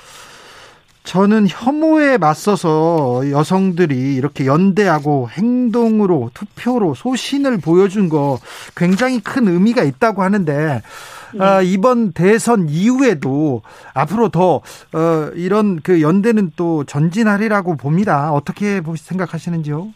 네, 맞습니다. 뭐 당장 사실 어, 결과가 나온 오늘은 좀 많이 힘드시겠지만 그래도 이제 우리가 아예 뭐 나라가 끝난 것도 아니고 우리에겐 지금 이번 선거를 통해서 우리가 함께 같은 생각을 가지고 있다는 것, 연대하고 있다는 것을 이제 충분히 알았기 때문에 오늘의 그런 결과로 좌절하지 마시고 함께 힘내서 계속 전진해 나갔으면 좋겠다라는 말씀 드리고 싶습니다. 대선에서 어떻게 젠더 갈등 젠더 갈등이 이렇게 또 크게 이슈가 되고 이게 주요 의제가 돼, 서 조금 성평등 관점에서는 후퇴한 것 같아요. 외신에서는 젠더 전쟁으로 만들었다고 이렇게 얘기하더라고요. 이런 말이 아예 우리 사회에 등장하지 않게 해야 되는데 무엇이 필요합니까? 아무래도 이제 이런 혐오를 전략으로 이제 정치권에서 활용하는 게 정말 이제 문제였다고 보여지고 네. 이런 것들이 이제 서로가 가지고 있는 오해, 문제들을 풀어나가는 그런 대화의 장이 좀 많이 필요할 것 같다고 이제 보여집니다. 네. 언론은 어떻게 해야 됩니까? 네, 사실 언론도 이제 그거에 대해서 이제 책임을 피해갈 수 없을 것이고요. 네. 너무나 이제 많은 그런 키워드들을 이제 남발하면서 정치인들이 이야기하는 것들 그런 것들을 이제 기사화 시키면서 보다 자극적으로 이제 젠더 갈등을 이제 심화시킨 것에도 이제 언론의 역할이 있기 때문에 이제 각 언론사마다 이런 젠더 데스크를 설치를 해서 이제 어떤 온라인 기사더라도 네. 이제 보다 이제 좀 젠더의 시각을 가지고 보다 성평등한 시각을 가지고 기사 하나를 보도할 때도 보다 이제 정말 올바른 기사를 이제 내는 게 이제 기자들이 가져야 할 그런 책임이 아닐까 하는 마음입니다. 어, 저는 저 윤석열 당선인께 여성들의 지지를 받는 페미니스트 대통령이 되셨으면 좋겠다고 한 말씀 했는데요. 한 말, 말을 남겼는데, 네. 아, 윤석열 당선인께 한 말씀 해 주십시오. 아, 들뜨지 말고 네. 권위를 내세우지 말고 정말 대통령으로서 나라 일꾼으로서 최선을 다해서 이제 좀 귀를 열고 이 시민의 이야기를 들어야 할 것이다. 정말 여성도 유권자라는 것을 잊지 말고 국민을 위한 공약이 무엇인지 다시 한번 재고하고 또 검토해야 대한민국의 미래가 있을 것이다라고 좀 말씀을 드리고 싶네요. 왜 근데 박지원님 그렇게 한숨을 쉬세요? 한숨 제가 한숨을 쉬었나 한숨이 네. 나오나 봐요. 네. 네. 박지원님께서는 앞으로 어떤 활동하실 겁니까? 어, 뭐, 당장 이제 어떤 역할, 어떤 이제 위치에서 일을 할지는 모르겠지만, 이제 2030 여성으로서 이제 좀 정치권에 2030 여성의 목소리가 절실하다는 것을 이번 기회를 통해서 좀 많이 느꼈기 때문에, 네. 음, 앞으로도 이 정치권에 남아서 우리나라의 미래를 위해 보다 좀 평등한 사회를 위해서 일을 해볼 생각을 가지고 있습니다. 아 정치권에 남는다고요? 반갑습니다. 네. 감사합니다. 네. 추적단 불꽃은 불꽃은 어떻게 됩니까? 추적단 불꽃 활동은 이제 담님께서 계속 이어가시고 있습니다. 네. 그렇습니까? 네. 추적단 네. 불꽃도 응원하는 사람 많다는 거 저를 비롯해서 네. 그것도 알려 주십시오. 네, 감사합니다. 7598님께서 박지원 위원장님 정말 고맙고 고생 많았어요. 보배로운 그대가 있어서 다행입니다. 이렇게 응원하시는 분들이 많다는 것도 알아주십시오. 네, 감사합니다. 가까이서 보다가 안에 들어가서 선거를 치러 보니까 많이 다르죠. 네, 그렇더라고요. 이제 확실히 뭐 겉에서 볼 때는 크게 이렇게 막 엄청 이렇게까지 간절하진 않았는데 이 안에 들어와 보니까 정말 목숨을 걸고 간절하게 되는 것 같았습니다. 네. 그래가지고 낙선하니까 좀 아프고 막 그렇습니까? 네, 뭐 몸이 좋지는 않네요 지금. 아 그래요? 네. 네. 알겠습니다. 마지막으로 방송을 듣고 계신 분들께 남기고 싶은 말씀 있으면 부탁드리겠습니다. 어 정말 오늘은 이제 잊지 않고 네. 우리의 좀 앞으로의 그런 일상을 위해서 함께 좀 정말 계속해서 변화를 도모하자고 말씀을 드리고 싶고요. 네. 이제 믿어주시고 지지해주신 분들께 다시 한번 죄송하고 감사하다는 말씀 드리고 싶습니다. 네. 정온유님께서 박지원님 30대 남성이 지지하고 응원합니다. 이렇게 얘기하셨어요. 네. 저도 지지하고 응원합니다. 감사합니다. 네, 네. 더 많은 활동, 더 많은 활동 이렇게 기대하겠습니다. 박지연 더불어민주당 여성위원회 부위원장이었습니다. 감사합니다. 감사합니다. 정치 피로, 사건 사고로 인한 피로, 고달픈 일상에서 오는 피로. 오늘 시사하셨습니까? 경험해 보세요. 들은 날과 안 들은 날의 차이. 여러분의 피로를 날려줄 저녁 한 끼 시사. 추진우 라이브.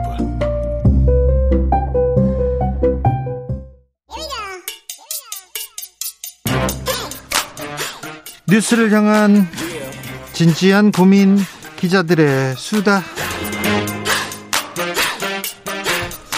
라이브 기자실을 찾은 오늘의 기자는 한결의 김민아 기자입니다. 어서 오세요. 네, 안녕하세요. 아이, 고생하셨어요. 아, 네, 드디어 네. 네, 끝났네요. 네, 좀 홀가분하십니까? 아, 사실 마음이 조금 더 무거워진 것 같습니다. 아, 그렇습니까? 네네. 네. 새로운 정부가 탄생하니까요. 많이 네. 지켜볼 일들이 많을 것 같습니다. 새벽까지 잠 못 자고 이렇게 새벽까지 달려다니셨어요? 어, 네. 어디에 그렇습니다. 계셨어요? 아, 회사에 있었는데요. 네. 그 결과 개표 방송을 끝까지 이제 당선 윤곽이 드러날 때까지 기다렸어야 돼서 네. 잠을 많이 못 잤습니다. 그러니까 대선 전날 이렇게 치열한 네. 것도 어우 이렇게 바뀐 것도 정말 음, 오랜만입니다. 네, 맞습니다. 2002년 때 저도 전날 집에 거의 못 들어가고 네네. 새벽에 갔었거든요. 네. 그때 단일화가 파기돼가지고 정몽준 후보의 집으로 달려갔다 당사에 갔다 다시 집으로 갔다가 아, 참 그런 일이 있었는데 이번에도 뭐 잠 기자들 잠을 못 잤습니다. 새벽까지 맞습니다. 고생 많으셨습니다. 네. 자, 오늘은 어떤 이야기로 출발할까요? 네, 오늘 윤석열 당선자죠. 네. 어, 대, 문재인 대통령의 축하난을 받으면서 네. 허니문 기간을 시작한 것으로 보였습니다. 그렇죠. 네. 오늘 유영민 대통령 비서실장 그리고 이철희 정무수석이 당선자를 찾아왔는데요. 대통령 난을 들고 왔죠. 맞습니다. 당선을 축하드린다라고 적힌 축하난을 전달을 하면서 화기애애한 분위기를 네, 나눴습니다. 대통령과 통화도 했습니다. 맞습니다. 오늘 윤석열 당선자의 첫, 첫 그 일정이 문재인 대통령과의 통화였던 것으로 나타났는데요. 네. 아침에 그 정부 인수 문제 그리고 회동 일정 등을 논의를 했다고 합니다. 그러면서 이제 문재인 대통령이 정부 2학기에 국정 공, 국정 공백 없이 잘 준비해서 차질 없이 잘해주기를 바란다라고 당부를 했다 이렇게 전달되었고요. 네. 그리고 오늘 그 이재명 후보와도 통화를 하면서 서로 이제 고생했다. 뭐 조, 좋은 정부를 꾸리길 바란다. 덕담을 나누는 통화를 했다고 하고 아, 좀 네, 뭐 정부 여, 현재로선 정부 여당과 훈훈한 그런 허니문 기간을 시작한 것으로 보였습니다. 네. 자, 대통령과 당선인의 회동은 언제쯤 이루어집니까? 네, 사실 과거 사례를 보면은 일주일 안팎에 두 사람이 만나는 그런 장면이 연출될 것으로 보이는데요. 그렇죠. 2007년이랑 2012년 같은 경우에도 그 9일 만에 만나서 그 전 정부 그러니까 정부를 이양하는 그런 계획들을 서로 구체적으로 나누는 그런 모습을 볼 수가 있었습니다. 네. 2007년 노무현 대통령과 네네. 이명박 당선인은 9일 만에 만났죠. 네. 이명박 당선자, 박근혜 당선자도 9일 만에 만났고요. 네. 그래서 뭐 다음 주께 두 사람이 만나는 모습을 볼 수 있을 것으로 보이는데요. 아무튼 문 대통령과 윤 당선인의 인연은 계속 조명됩니다. 맞습니다. 이렇게 만나면 21개월 만에 대면하는 거라고 하더라고요. 2020년에 그 윤석열 당시 검찰총장이 반부패 정책협의회 참석자 청와대를 찾았을 때 네. 만난 뒤에 이번이 처음이라고 합니다. 네. 근데 이제 그 중간 시간 동안에 청, 총장을 그만두고 또 문재인 정부의 날을 세우고 말싸움을 벌이고 이랬던 그 전력들이 굉장히 두텁게 쌓여 있기 때문에 네. 직접 만났을 때 어떤 장면이 연출될지 또 관심사인 것 같습니다. 그렇지, 그렇습니다. 네. 전화도 뭐 20여 개월 만에 네. 처음일 텐데 네. 어떤 얘기를 나눴는지. 자, 오늘 윤석열 당선인 바쁘게 다니더라고요. 맞습니다. 오늘 그 문재인 대통령 통화 뒤에는 조 바이든 미국 대통령과 또 통화를 미국 했는데요. 대통령과도 통화했어요. 맞습니다. 그 이 행 그 전화 통화를 통해서 한미 공조를 더 강화하겠다라는 그런 의지를 표명한 것으로 보입니다. 그 뭐 우크라이나 사태에 대해서 서로 고생이 많다 또 같이 협력하자 이런 이야기를 나눴다고 하고 또 가장 빠른 시간에 만났으면 좋겠다라는 의견도 나눴다고 합니다. 대통령 후보하고 당선인하고 가장 크게 달라지는 게 뭐냐면요. 네. 경호예요. 아, 그래서 예. 대통령 후보일 때는 지나가다가도 만나고 가서 잠깐 좀 옆으로 좀 와보세요. 그래가지고 네네. 이렇게 만날 수도 있었는데 어, 당선 유력 뭐 당선 확정 이렇게 되지 않습니까? 네네. 그러면 청와대에서 이렇게 경호원들이 경호 인력들이 쫙 와요. 맞습니다. 쫙 와서 이제 대통령급 경호를 받습니다. 그래서 이제 주변 사람들하고 만나는 것도 어려워지고요. 그리고 맞습니다. 격이 달라집니다. 의전의 격이. 맞습니다. 기자들도 사실은 그 유세 현장에서는 누가 누군지 모르게 막 옆에서 지나다니고 이렇게 지나가다 한 마디씩 도 하고요. 네, 뭉쳐 다니게 되는데 이제 오늘부터는 확실히 달라졌고 그러니까요. 경호 인력이 굉장히 숫자가 늘어났고 이런 모습들 볼 수 있었습니다. 노무현 대 노무현 후보 같은 경우는요 네. 지나가다가 한마디 하면요 노무현 대통령은 또 좀 뭐 뭐라고 해야 되냐 마음이 따뜻해가지고 네. 얘기를 하기 시작해요. 그래서 일정이 시작됐는데도 옆에서 기자한테 아. 이 얘기 저 얘기 해줍니다. 그리고 어저 문재인 후보 같은 경우도 그랬습니다. 그래서 네. 지나가다가 막내 기자들이 한마디 하지 않습니까? 근데 중요하지 않은 얘기에도 자세하게 설명하다가 아. 잡혀 있는 경우가 많았는데 이제 당선인이 됐지 않습니까? 네. 완벽하게 달라집니다. 네. 그랬다고요? 네. 네. 오늘부터. 네. 그리고 앞으로도 계속 바쁘겠죠? 맞습니다. 내일도 이제 외교 쪽에 지금 일정이 계속 쌓여 있고 사실 가장 중요한 거는 인수위를 어떻게 꾸릴지. 자, 벌써 되겠습니다. 벌써 인수위를 누가 꾸릴 건지 네. 또 섀도우 캐비넷이라고 하죠. 누가 장관이 갈 것인지 누가 경제분과는 누가 외교분과는 누가 벌써 지금 서류가 돌아다니고 있습니다. 인수위원장 누가 됩니까? 네, 사실은 당선 전부터 누, 만약 당선이 된다면 누가 인수위원장으로 올 것이냐라는 걸 기자들이 많이 묻곤 하는데요. 네. 그때랑 지금이 약간 분위기가 확실히 달라진 것 같습니다. 그래도 안 철수 국민의당 대표 이름이 첫 번째로 나옵니다. 네, 맞습니다. 사실은 안철수 대, 안철수 대표랑 윤석열 그 당선자가 단일화를 하면서 그때 이제 인수위 얘기를 안건으로 내놨기 때문에 네. 안철수 대표의 입김이 안 들어갈 수가 없는 상황이 됐고 지분이 가장 큰 사람이기 때문에 지분 요구를 할 것이다 이런 얘기도 또 있어요. 네, 또 뭐 일각에서는 사실 당선된 마당에 약속을 다 지켜줄까 이렇게 의구심을 표하는 목소리도 있었지만 그 당선자가 뭐 여러 차례 오늘까지도 언급을 계속하는 걸로 보아서는 네. 안철수 네. 대표와 같이 가려는 그 의지가 강한 것으로 보여집니다. 합당도 지금 계속 또 빨라질 것 같고요. 그렇죠. 또 합당은 사실 된, 되는 듯 되는 듯 하면서 안 되었던 게 국민의당과의 합당인데 이번 기회에 정말 잘 될지 좀 저는 반신반의하는 모습으로 지켜는 보고 있습니다. 권영세 그리고 또 권성동 그 다음에 정진석 네네. 이런 장재원 이런 윤핵관들의 어, 자리가 어디가 될 건지 그리고 맞습니다. 이 사람들의 어, 주변 사람들이 어디로 갈 것인지 네. 벌써 벌써 굉장한 지금 다툼이 시작됐어요. 네, 서로 물밑에서 경쟁이 치열하게 진행되고 있는 것 같습니다. 사실 대통령이 되기 전 두 달 동안이 가장 힘이 세요. 인수위에 있을 때. 그때 뭐 사람들 날리고요. 인수위가 네. 꾸려지지 않습니까? 그 앞에 인수위원회 들어가려고 경쟁을 하고요. 그다음에 청와대에 들어가려고 경쟁합니다. 근데 인수위원을 만나려고 얼마나 경쟁을 하는지 아, 네. 그거 치열합니다. 그걸 네. 또 지켜보게 열심히, 되겠네요. 네, 열심히 네. 취재하셔야죠. 네네. 네. 1838님께서 음. 저는 어젯밤에 윤석열 후보 응원한다고 잠을 못 잤습니다. 이번에는 올바른 법이 실행되기를 이렇게 하셨습니다. 등푸르님께서는 대선 끝났으니까 아프가니스탄 인권 문제나 해외의 다양한 뉴스도 전해졌으면 좋겠습니다. 저희가 우크라이나 소식을 전하고 있는데요. 다른 어, 해외 뉴스들도 더 다양하게 잘 전달하도록 노력하겠습니다.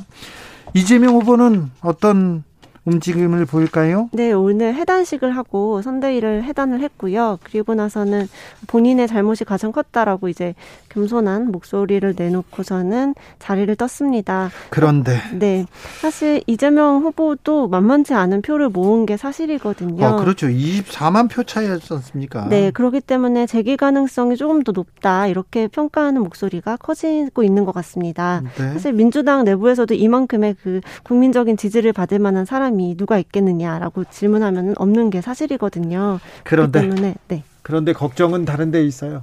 맞습니다. 그 지금 대장동 특혜 의혹 같은 사법 리스크를 어떻게 돌파하는지 이런 것도 관건이 될 수 있을 것 같고 또 민주당 내부에서 이제 이 패배의 그런 요인을 누구에게 찾느냐 서로 이전 투구가 발생할 가능성도 굉장히 커 보입니다. 그 그렇죠. 과정에서 이재명 후보가 어떻게 좀 자리를 유지하고 붙잡고 있을 것인지가 관심사가 될 것 같습니다. 국민의 힘에서 네. 이준석 대표에 대한 굉장한 그 비판이 이렇지 않습니까? 어제부터. 네. 이거는 국민의당과 국민의힘의 합당 과정, 이준석 대표의 거치 이 부분은 어떻게 될까요? 아, 사실 이제 결과로 투표 결과로 나왔을 때 이준석 대표가 장담했던 부분에 대해서 성취가 안 된 부분들이 많이 드러나면서 10% 공헌도 그렇고요. 그리고 네. 이대남 공행 이대남 정책이 거의 실패로 돌아간 부분도 있고요. 네, 그러, 그렇, 그렇기 때문에 조금 더 겸손했어야 하는 거 아니냐. 그 이준석 대표의 특유의 그런 뭐 30대 당, 당함이 조금 더 지적을 받게 되는 그런 국면을 점점 맞이하게 되는 것 같습니다. 내부에서도요? 네, 내부에서도 좀 조심했어야 된다라는 이야기가 어제 이제 아슬아슬하게 쫓아가고 있을 때쯤에 굉장히 강하게 표출이 됐었고 네. 또 앞으로도 이제 사실은 윤석열 당선인 중심으로 인수위 중심으로 이제 돌아가긴 하겠지만 뭐 지방선거도 남아 있고 사실 당 대표로서의 권한을 본인이 의지를 갖 자면은 또 많이 가질 수 있는 상황이거든요. 그렇기 때문에 뭐당 대표의 어떤 이준석 대표가 어떻게 해야 되느냐에 대해서는 계속 의원들 사이에서는 목소리가 나올 것 같습니다. 그렇죠. 특별히 윤석열 당선인 주변에서 이 목소리가 나올 것 같아요. 그렇죠. 또 당 대표랑 이제 당정의 관계가 될 텐데, 거기서 이준석 대표가 또 본인의 그런 캐릭터를 계속 구사를 한다면 충돌할 지점도 적지 않을 것 같습니다. 지금까지 기자들의 수다 한결의 김민아 기자였습니다. 감사합니다. 네, 감사합니다. 0088님, 윤석열 당선인 진심으로 축하 축하드려요. 언제나 낮은 자세로 국민 섬기는 성공한 대통령 되시길. 5332님께서는 다른 거는 바라지도 않습니다. 광화문에 사람들만 안 모이게 했으면 합니다. 네. 네. 부탁드리겠습니다. 6595님, 앞으로 50여 년을 내다보고 정치를 해주셨으면 합니다. 우리는 일본과 중국 사이에서 북한과 갈라져 있다는 점을 명심하고 성장하는 나라가 되었으면 합니다. 하는 의견 보내주셨습니다. 교통정보센터 다녀오겠습니다. 김한나 씨. 네, 시각 교통정보입니다. 오늘 도로 위로는 평소 이 시간대에 비해서 교통량 많이 없는 편인데요. 돌발 상황은 적지 않게 발생하고 있어서 주의하셔야겠습니다. 먼저 서울 시내 강변북로 일산 방면 서강대교를 조금 지난 지점 1차로에서 고장난 차량을 처리하고 있습니다. 동작대교부터 여파를 받고 있고요. 내부순환도로 성산 방면으로는 고대 앞 삼거리에서 사고가 나서 마장램프에서 월곡램프 쪽으로 운행이 어려워졌습니다. 고속도로에서는 경부고속도로 고속도로 서울 방면 통도사 하이패스 갓길에서 화물차 관련 사고가 났습니다. 예, 부근으로 밀리진 않지만 2차 사고 나지 않도록 주의하셔야겠고요. 어, 이후로는 기흥 부근에서 죽전 휴게소까지 또 10km 구간 정체되고 있습니다. 더 가서 양재에서 반포까지도 속도 내려갑니다. 또 제2경인 고속도로 인천 쪽으로는 석수에서 광명 부근, 다시 서창 분기점에서 남동 부근까지 밀리고 있습니다. KBS 교통정보센터였습니다.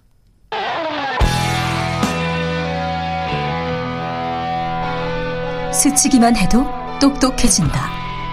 드라이브 스루 시사 주진우 라이브.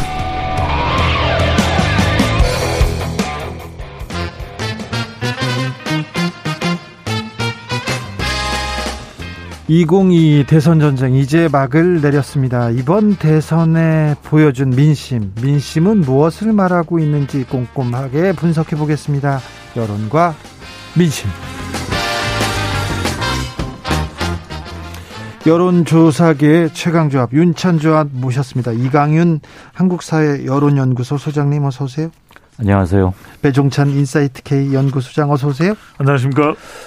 어, 두 분 정말 바쁘셨어요. 어제도 그렇고 그제도 그렇고 오늘까지 선거 결과 분석하느라고 정말 입이 아프시죠? 네. 이강주 소장님도 그렇고 저도 이제 개표 방송을 하는데 이 몇 년에 한 번씩 뭐 2년이 됐든 3년이 됐든 이큰 네. 선거가 있는 전국 선거가 있는 때마다 홍역을 치릅니다. 대목입니다. 네. 대목장이에요. 아 우리가 한철 메뚜기도 아니고요. 네. 근데 뭐 결과가 결국은 네. 결국은 뭐 몸이 힘든 것과 결과에 대한 몸의 반응, 정신적 반응 네. 이게 이제 차이가 있는 거죠. 두 분 고생 많으셨습니다. 아무튼 20대 대선의 결과는 국민의힘 윤석열 후보 48.56%, 더불어민주당 이재명 후보 47.83%, 민심은 정권 교체를 택했습니다. 아, 이 부분은 아, 이 부분은 계속 여론 조사를 통해서 읽혀져 온 내용이었습니까? 그, 그랬죠. 정권 교체가 승하다는 거는 뭐 작년부터 모든 사람이 다 아는 거였는데 저는 어제 개표 결과 출구조사 개표 결과 이렇게 보면서 이런 생각이 들었어요. 묻지도 따지지도 마 정권 교체. 네. 음. 워낙 대, 컸어요. 네. 그거 대 우먼 파워. 예. 그 두 가지가 상당히 좀 특징적이었다. 막판 2030 여성들의 결집. 네. 아, 이거 연대 음. 그리고 투표로 보여주자. 이거 굉장히 좀 어, 결정적인 장면 아니었나요? 굉장했고요. 네. 저는 야 이거 선거가 한 일주일이나 열흘쯤 만약에 좀 늦게 치러졌다면 네. 지금 0.78% 음. 포인트 차이잖아요. 73. 네. 25만 표? 24만 7천 표? 네. 이거 어, 장담하기 힘들었겠다. 이런 생각이 들었고 20대 이하에서 이재명 후보가 윤석열 후보를 이겼어. 2.1% 이겼더라고요. 네. 어, 네. 놀랐습니다. 이제 그거는 우리 여론조사가 많이 놓친 부분인데 네. 출구조사는 사람들이 응답에 정직하지 않을 이유가 없잖아요. 네. 이미 기표를 하고 난 거에 대한 말을 한 거니까. 출구조사 엄청 정확하더라고요. 7만 3천 샘플이니까. 예. 우리 1000 샘플인데. 네. 이거 뭐 비교가 안 돼요. 이 출구조사는 뭐 KBS, MBC, SBS 방송 3사가 하는데 저도 2014년 또 16년, 17년 대선까지 출구조사를 뭐 총괄 담당을 했었거든요. 근데 애당초 이제 출구조사는 잘 적중하기 위한 수순대로 전개가 됩니다. 그러니까 투표소 자체도 한 300여 개를 대선 같은 경우에 선정하면 가장 대선 최종 결과와 비슷한 투표소만 선정을 해요. 네. 그걸 뽑아내서 순서대로 투표하고 나오는 다섯 명에 한 명씩 그렇게 하고 이제 잘 많은 관심을 기울이면 사전 투표일 거예요. 이번에는 사전 네. 투표 보정하는 게 좀 까다로웠을 것 같은데요. 까다로워도 그걸 해내고야 마는 거죠. 그런 기술력 또 노하우가 이제 있는데 사실은 우리가 이걸 단순히 이제 엑셀에 놓고서 뭐 통계하는 처리하는 정도 수준이 아니라 프로그램이 있습니다. 상당히 고가의 또이 누적돼 있는 데이터까지 소화가 가능한 그걸 통해서 이제 어떤 지역의 열세를 보정하고 우세를 보정하고 이렇쿵 저렇쿵 그렇게 해서 만들어내는 거죠. 그런데 여론조사하고는 좀 차이가 있었지 않습니까? 나 여론조사 못 믿겠어. 믿어주세요. 출구조사는 잘 맞췄는데 사실 여론조사에서는 음, 오차범위 밖에 5% 밖에서 그 윤석열 후보가 이재명 후보를 이기는 여론조사가 너 진짜 많았지 않습니까? 그리고 딱 붙어 있는 여론조사는 좀 적었고요. 근데 거의 마지막 마지막 여론조사는 간략히 네. 네 가지를 소개를 어. 해드릴게요. 네. 지금 뭐 주 기자께서 큰 소리를 빵빵 쳤으니까 여론조사는 좀 네. 대답은 해야지. 네.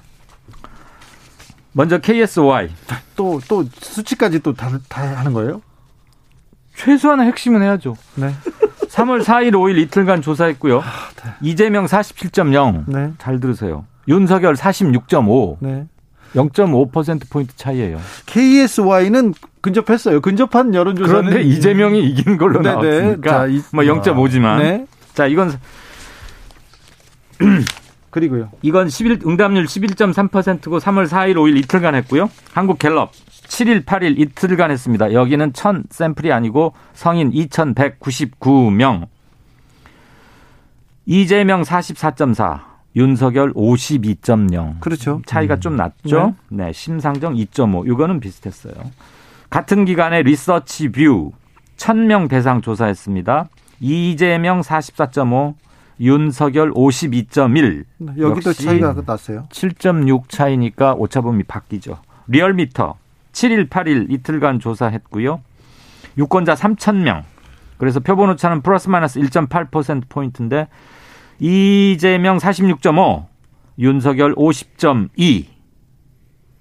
네. 3.5 여기는 오차 안에 들어왔습니다. 이 자세, 정도였습니다. 자세한 사항은 중앙 여론조사 심의위원회 홈페이지를 참고하시기 음. 바랍니다. 근데 네. KSOI 조사는 0.5% 그러니까 거의 맞췄는데 당나게 들렸네. 당나게 그러니까 JTBC처럼 아니, JTBC 글로벌 리서치 출구 예측 조사가 비슷한 거죠. 네. 네. 그런데 네. 음 그런데 사실 이렇게 차이가 더 나는 조사는 많았지 않습니까? 많았어요. 많았죠. 심지어 여의도 연구소 뭐 여의도 연구원 거기도 네. 났다 그랬고 국민의힘에서는 10%더 네. 더, 더 차이가 났다고 네. 했지 않습니까?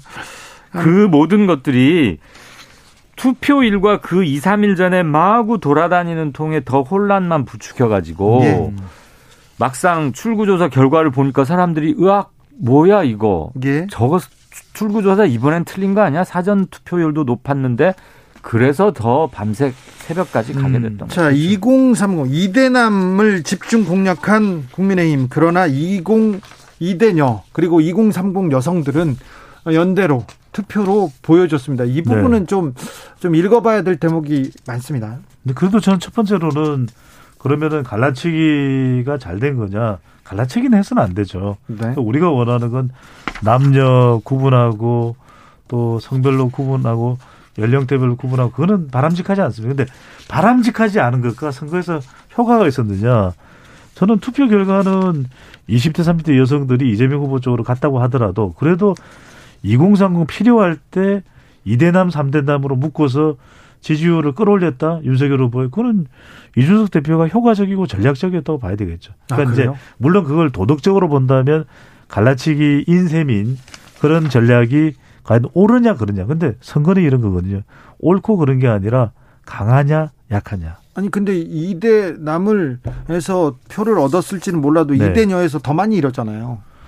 그랬죠. 반발이 네. 결국 결집이 됐죠. 그렇죠. 그래서 우선 빼먹기에는 꽃감이 좋더라고. 네. 이준석 전법으로 처음에 이대남 여가부 폐지 이런 걸로 재미를 좀 봤는데 여론조사에서는 봤어요. 아. 처음엔 봤어요. 네. 12월 1월 초까지 네, 2월까지도 여론조사에는 분명히 봤고 네. 그것들이 누적되다 보니까 뒤늦게 여성들이 조직화, 집단화 움직임을 마지막에 표로서 음. 보여준 것 같아요. 3779님께서 기존 네. 페미 정책이 이만큼이나 2030 남성을 등돌리게 하고 잘못됐다는 걸 시사하는 겁니다. 이렇게 아. 했는데 기존 정치권도 젠더 갈등 제대로 조율하지 못하고 왔다 갔다 하는 그런 책임에서 자유롭지 못합니다.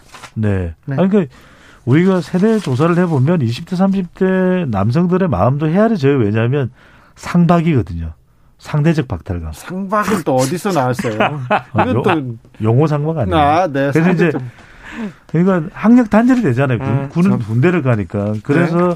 윤석열 당선인의 병사 200만 원 월급 이게 상당히 솔깃했던 거죠. 아 그렇습니까? 그러니까 그거는 제법 있었다 그러대요. 그러니까요. 그 군인들은 네. 데이터에 안 잡히는 거야. 여론조사로도 그렇죠. 안 되고 네. 사전 저기도 안 잡히고 네. 그런데 군인이 한 몇십만 명이죠? 아니, 군인들도 휴대폰 있잖아요. 근데 아니 그거 뭐 늘 쓰는 건 아니잖아. 업무 시간에는 전화 못 받잖아요. 아, 못 받아요. 네. 아. 그렇구나. 그렇죠. 아, 그 군인들이 또안 네. 잡히는구나. 네. 네. 200만 원. 제 친구 중에 아들을 군에 보내는 친구가 그 말을 하더라고. 아, 아 그런 데가 있었구나. 그럼요. 200만 원은 참 100만 원만 받으면 좋겠다. 아, 그렇습니까?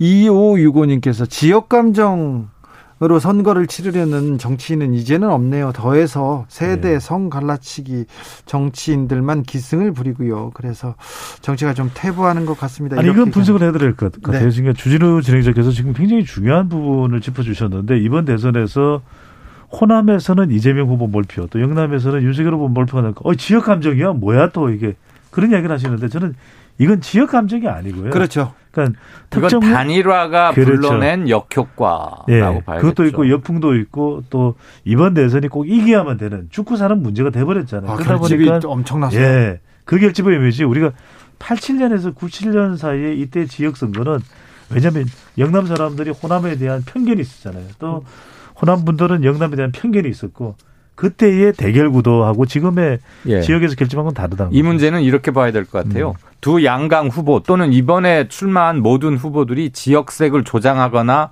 그걸 이용하거나 자극하지는 않았어요. 음. 오히려 완화를 겉으로는 완화를 효소했는데 그 기습적이고도 정치 희화화이자 허탈감을 폭증시킨 단일화 때문에 호남 음. 사람들이 뭉쳤고 위기감을 가져서 네. 사전 투표로 나타나니까 그거에 자극을 받아서 영남 측에서도 결국은 결집이 됐고 그렇죠. 결과적으로는 동쪽은 다시 빨간색, 서쪽은 음. 파란색이 돼서 지역 감정처럼 보이는 것이죠. 아 그렇습니까? 서울 괭이님께서 2030 여성들이 이준석 대표 보기 싫어가지고 어거지로 음. 민주당에 표준 거 기억해야 됩니다. 이렇게 음. 얘기하고요. 아. 정원조님께서는 문재인 대통령께서 페미니스트 대통령이라고 해가지고 반발로 뭉친 거예요. 이렇게 얘기하는데 어.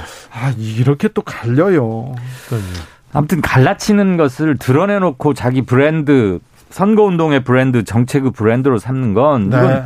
분열과 대립을 조장하는 그렇죠. 아주 아주 그리고 그 후과를 어떻게 책임질 거예요? 혐오는 절대 저기 그러니까 성공할 수 없습니다. 대선 결과를 보더라도 지나칠 정도의 정치적 양극화거든요. 네. 그러니까 0.73% 포인트 차이의 최소 득표차라는 것도 너무 갈라진 거예요. 양쪽 1,600만 명씩이 이렇게 딱 아, 그러니까요. 결집해 있어요. 1대 0.999더라고. 네. 한 사람 대 0.999. 네. 그러니까 이게 무슨 첩혈 싸움도 아니고. 네. 네, 지나친 거죠. 알겠습니다. 첩혈 싸움까지 나왔습니다.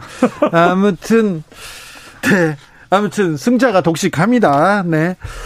어, 윤기 내자님께서 여론조사 질문이 너무 많이 정치 고관여층 아니면 응답을 잘 못하겠어요. 정확도가 네. 떨어질 수밖에 없어요. 이런 얘기도 해 주셨는데 네. 아무튼 여론조사 기관이 어, 좀 난립하는 것도 좀 문제가 있는 것 같고요. 음, 난립도 있고 언론사들이 여론조사 횟수를 빈도수를 좀 줄이더라도 네. 샘플을 5천 내지 만 샘플 그렇죠. 그렇게 한번 해보는 거야. 그리고 음. 응답자가 좀 어느 정도 수준이 돼야지. 그렇죠. 그걸 수준, 가지고 수준까지를 어떻게 하기는 아니요. 쉽지 않죠. 응답자의 확률, 응답하는 확률. 아, 응답 확률. 네네. 수신 확률. 네. 그거는 최대 연속 콜백을 여러 번 하고 네. 샘플을 확 키우면 그렇죠. 정확도가 좀 허용 오차도 많이 떨어지고 네. 이번 출구 조사는 쉽게 말하면 아까 저 배 소장 얘기 들어보니까 의미 있는 투표구, 중요 투표구를 샘플로 딱 해서 거기만 집중적으로 한다는 거 아니에요. 그렇죠. 그렇죠. 모든 지역을 할 수는 없는 거니까. 그렇지. 또 네. 전체 투표소 중에서 거기서 또 샘플을 그리고 표본을 샘플 피조사자가 7만 3천 명이라며. 네. 그러면 어마어마한 거 아니에요? 그렇죠. 그럼요. 샘플이 크니까 또 정확하죠. 아유, 들어가는 돈이 얼마인데요? 네. 많이 들어갑니까? 엄청 들어가죠. 이번에 뭐 60억 썼다는 거 아니에요? 여론조사에만 사전 아니 특히 출구, 출구 조사에만 60억 네. 들어갑니까? 네. 방송 3사는 그걸 나눠서 내니까 네. 음. 감당하니까. 네. JTBC는 어떻게 합니까? 그러니까 60억을 혼자 썼다니까. 아 그래요? 지난번에 그 방송 3사 60억 설이 있어요. 아, 내가 영수증을 본 건, 거예요? 내가 영수증을 본 건 아닌데 네. 60억은 너무 많아. 아니 아니야. 통상 네. 지난 대선 때 각 방송 3사 공중파 3사가 20억 상당씩 부담했다는 얘기는 그때 어, 내가 취재로 네. 확인을 했었어요. 네, 네, 네. 그렇다면 뭐. 1억만 주세요. 네. 1억이요? 아니.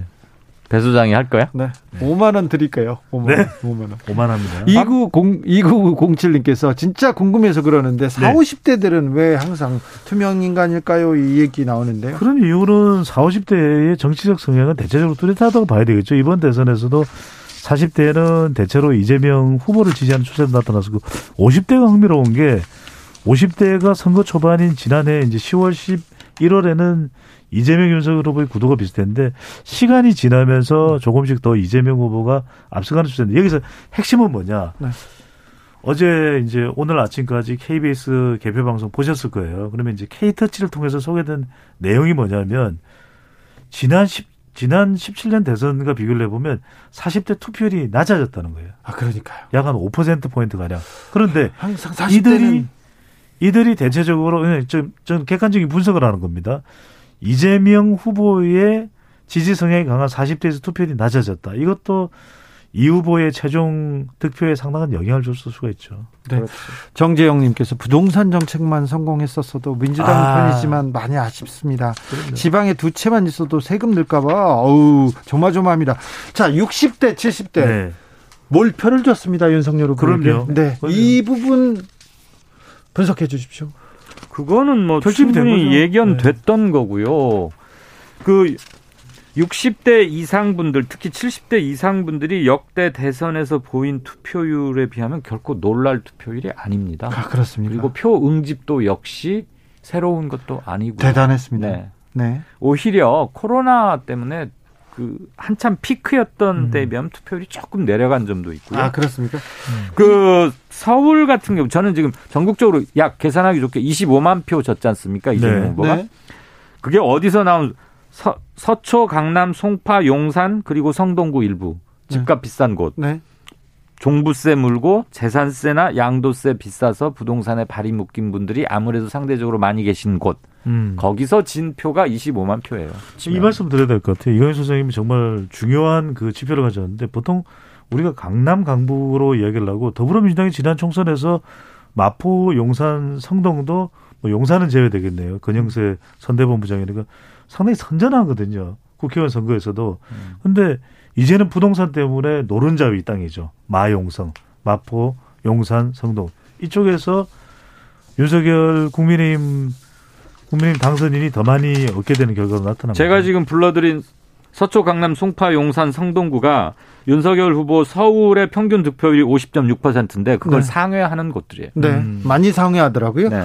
4419님께서 아니 여성 이야기가 하루 종일 이어집니까? 투표율 별 차이 없는 남성들이 얼마나 억울했으면 애초부터 결집했겠습니까? 음. 주진우 진행자님 중립을 지키세요. 남성 여성이 아니라 페미니스트 마초가 아니라 인간에서부터 시작하면 될 일입니다. 제가 인간에서부터 시작 했는데 그게 부족했습니까? 사사일구님 저희 애청자분이신데 여성과 남성을 계속 구분해서 얘기하는 것도 이제는 네. 좀 지양해야 된다. 차별로 네. 보일 그렇죠. 수 있는 이제는 좀 지양해야 되고 네. 서로, 서로 간의 오해와 갈등도 아까 박지원 씨가 말한 대로 네. 공론회장에서 더 많이 이야기돼서 이제는 좀 치워야 될 과제인데 그럼요.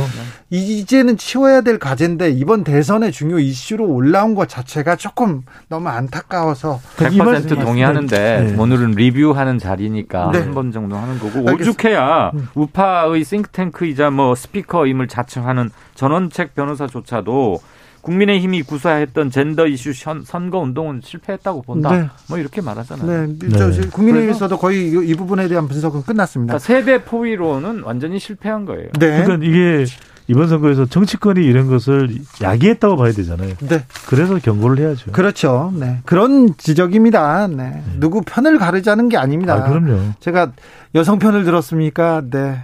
네, 그렇다면 오늘 혼나시네. 네, 네. 음. 자주 혼나요. 정치자들한테는 저는 혼나야 된. 알았어요. 뭐 항상 혼나는 거 뭐 괜찮습니다. 지적해 주시죠. 맞으시는 게 행복한 거예요. 네. 물론 너무 많이 맞으니까요. 맞죠. 네. 네.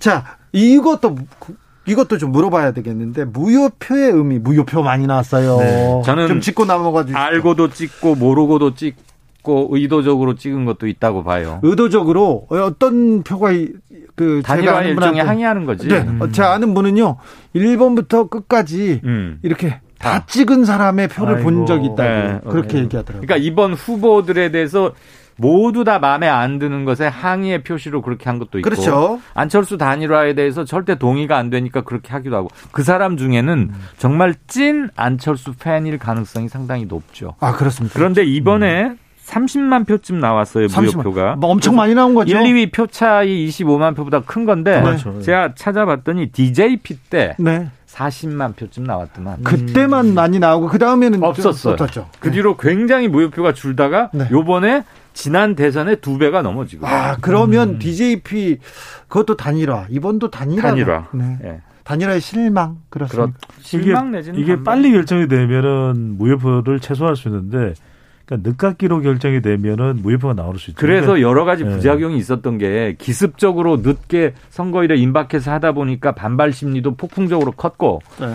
기표용지에 아니 투표용지에 사퇴가 인쇄가 안 되니까 음. 뭐 그래서 생긴 무효표도 나오는 것이고 네. 아무튼 그 전에 결선 투표제를 통해서 그럼요. 단일화라는 것으로 더 이상 정치권이 횡행해서는 안 됩니다. 아니, 이 말씀 꼭 드리고 싶어요. 그러니까 오늘 또 우리가 귀한 시간이니까 네. 저는 결선 투표 도입해야 된다고 봅니다. 아니, 지금 민주당에서 결선 투표 그 정치 개혁안으로 내놨으니까 어찌 되는지 네. 보자고요.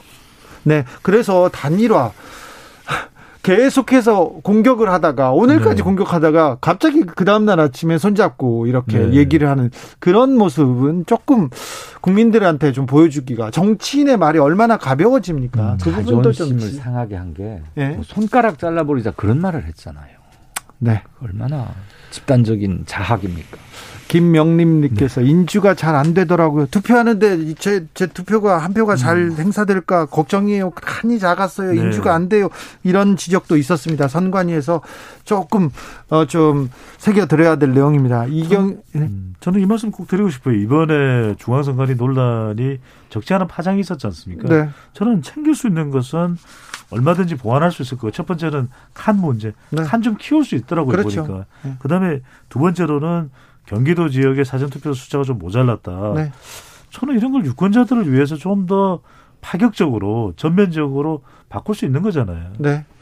이경희님께서 정치인들이 혼나야지 아니 왜 주기자가 혼나요 얘기하는데 아무튼 성별 음, 성별로 여혐 정서로 이렇게 선거를 치는 그 부분은 분명히 잘못됐다는 말씀 음. 드리고 지나갑니다. 저를 혼내도 좋습니다. 저 혼내는 거잘 듣겠습니다만 아무튼 이 부분은 저도 어, 지적하고 넘어가겠습니다. 윤석열 당선인이 정권 교체 기수가 돼가지고 대통령에 당선됐습니다. 앞으로 풀어야 할 과제 가장 큰 중요한 과제는요. 윤 당선인은 여의도에 빚진 것 별로 없거나 매우 적습니다. 그러니까 네. 바꾸려고 맘만 먹으면 고치는데요. 1번 네. 양극화 해소의 주춧돌 정도는 5년 임기 동안 하나 놔주십시오. 네. 2번 갈라치기 포기 선언하십시오. 통합과 정치 개혁에 꼭 나서 주십시오. 네. 소장님, 배 소장님. 저 똑같습니다. 저는 좀 말을 이어가겠습니다. 제일 중요한 게 윤석열 후보가 반드시 명심해야 되는 건 소통입니다. 네. 여소야대가 될 수밖에 없잖아요. 네. 그다음 소통. 이 소통을 통해서 통합을 하고 네. 저는 하나가 돼야 됩니다. 결국 우리 국민이 검찰이냐 검찰이 아니냐 또는 부동산 이슈냐 부동산 이슈가 아니냐 네. 이걸로 더 이상 나눠지면 곤란하죠. 보수이기 때문에 보수이기 때문에 또 남북 문제에 대해서 또 적극적으로 또 나설 수도 있어요. 음. 그렇기 때문에 이 부분에 대해서 남북의 화해와 협력을 위해서도 조금 노력해 주셨으면 합니다. 자, 이제 여론조사 회사들은 네. 당분간 쉽니까? 아니요, 바로 달리죠. 쉬어야죠. 쉬어요? 좀 쉬시겠습니까? 아, 좀 쉬어야죠. 무슨 일 있어도. 지방선거에 하셔야 될 거 아니에요? 아, 그건 뭐 나중에. 네. 아니, 이 소장님께서는 이제 개인적으로 쉬실 텐데 네. 회사는 회사는 계속 돌아갈 거예요. 네. 여론조사 회사는 항상 바쁩니까? 이렇게 선거가 이렇게 많아요? 그러니까 전체 이 리서치에서 선거가 차지하는 비중은 뭐 많아야 5에서 10% 아, 그렇게 이하 이하 그 미만일 겁니다. 그러니까 마케팅, 기업, 다른 조사는 왜냐면 공개가 안 되잖아요. 그리고 메이크 머니나 비즈니스 차원에서는 정치 조사는 실은 비중은 크지 않죠. 아, 그래요. 네. 소장님들 그 고급 인력들이 또 방송에서 나와서 이렇게 설명해 주는 것도 이렇게 또 경제적으로는 또 큰 그거 아니죠. 네, 사실 아주 고급은 아닙니다. 아, 오늘 뭐 마지막이라고 왜 이러십니까? 아니에요. 네. 네. 아, 오늘 마지막 아니잖아요. 아니, 아니죠. 여론과 네. 민심은 계속 읽어야지요. 계속 네. 이강윤, 배종찬, 배종찬, 이강윤 소장님, 두 소장님 선거 치느라고 고생 많으셨습 니다. 유권자 여러분들도 고생 많으셨습니다. 네. 안녕히 계십시오. Thank you. 네, 감사합니다. 주진우 라이브 여기서 인사드리겠습니다. 오늘 돌발 퀴즈의 정답은 시진핑이었습니다. 시진핑. 네. 저는 내일 오후 5시 5분에 돌아오겠습니다. 오늘도 감사했습니다. 지금까지 주진우였습니다.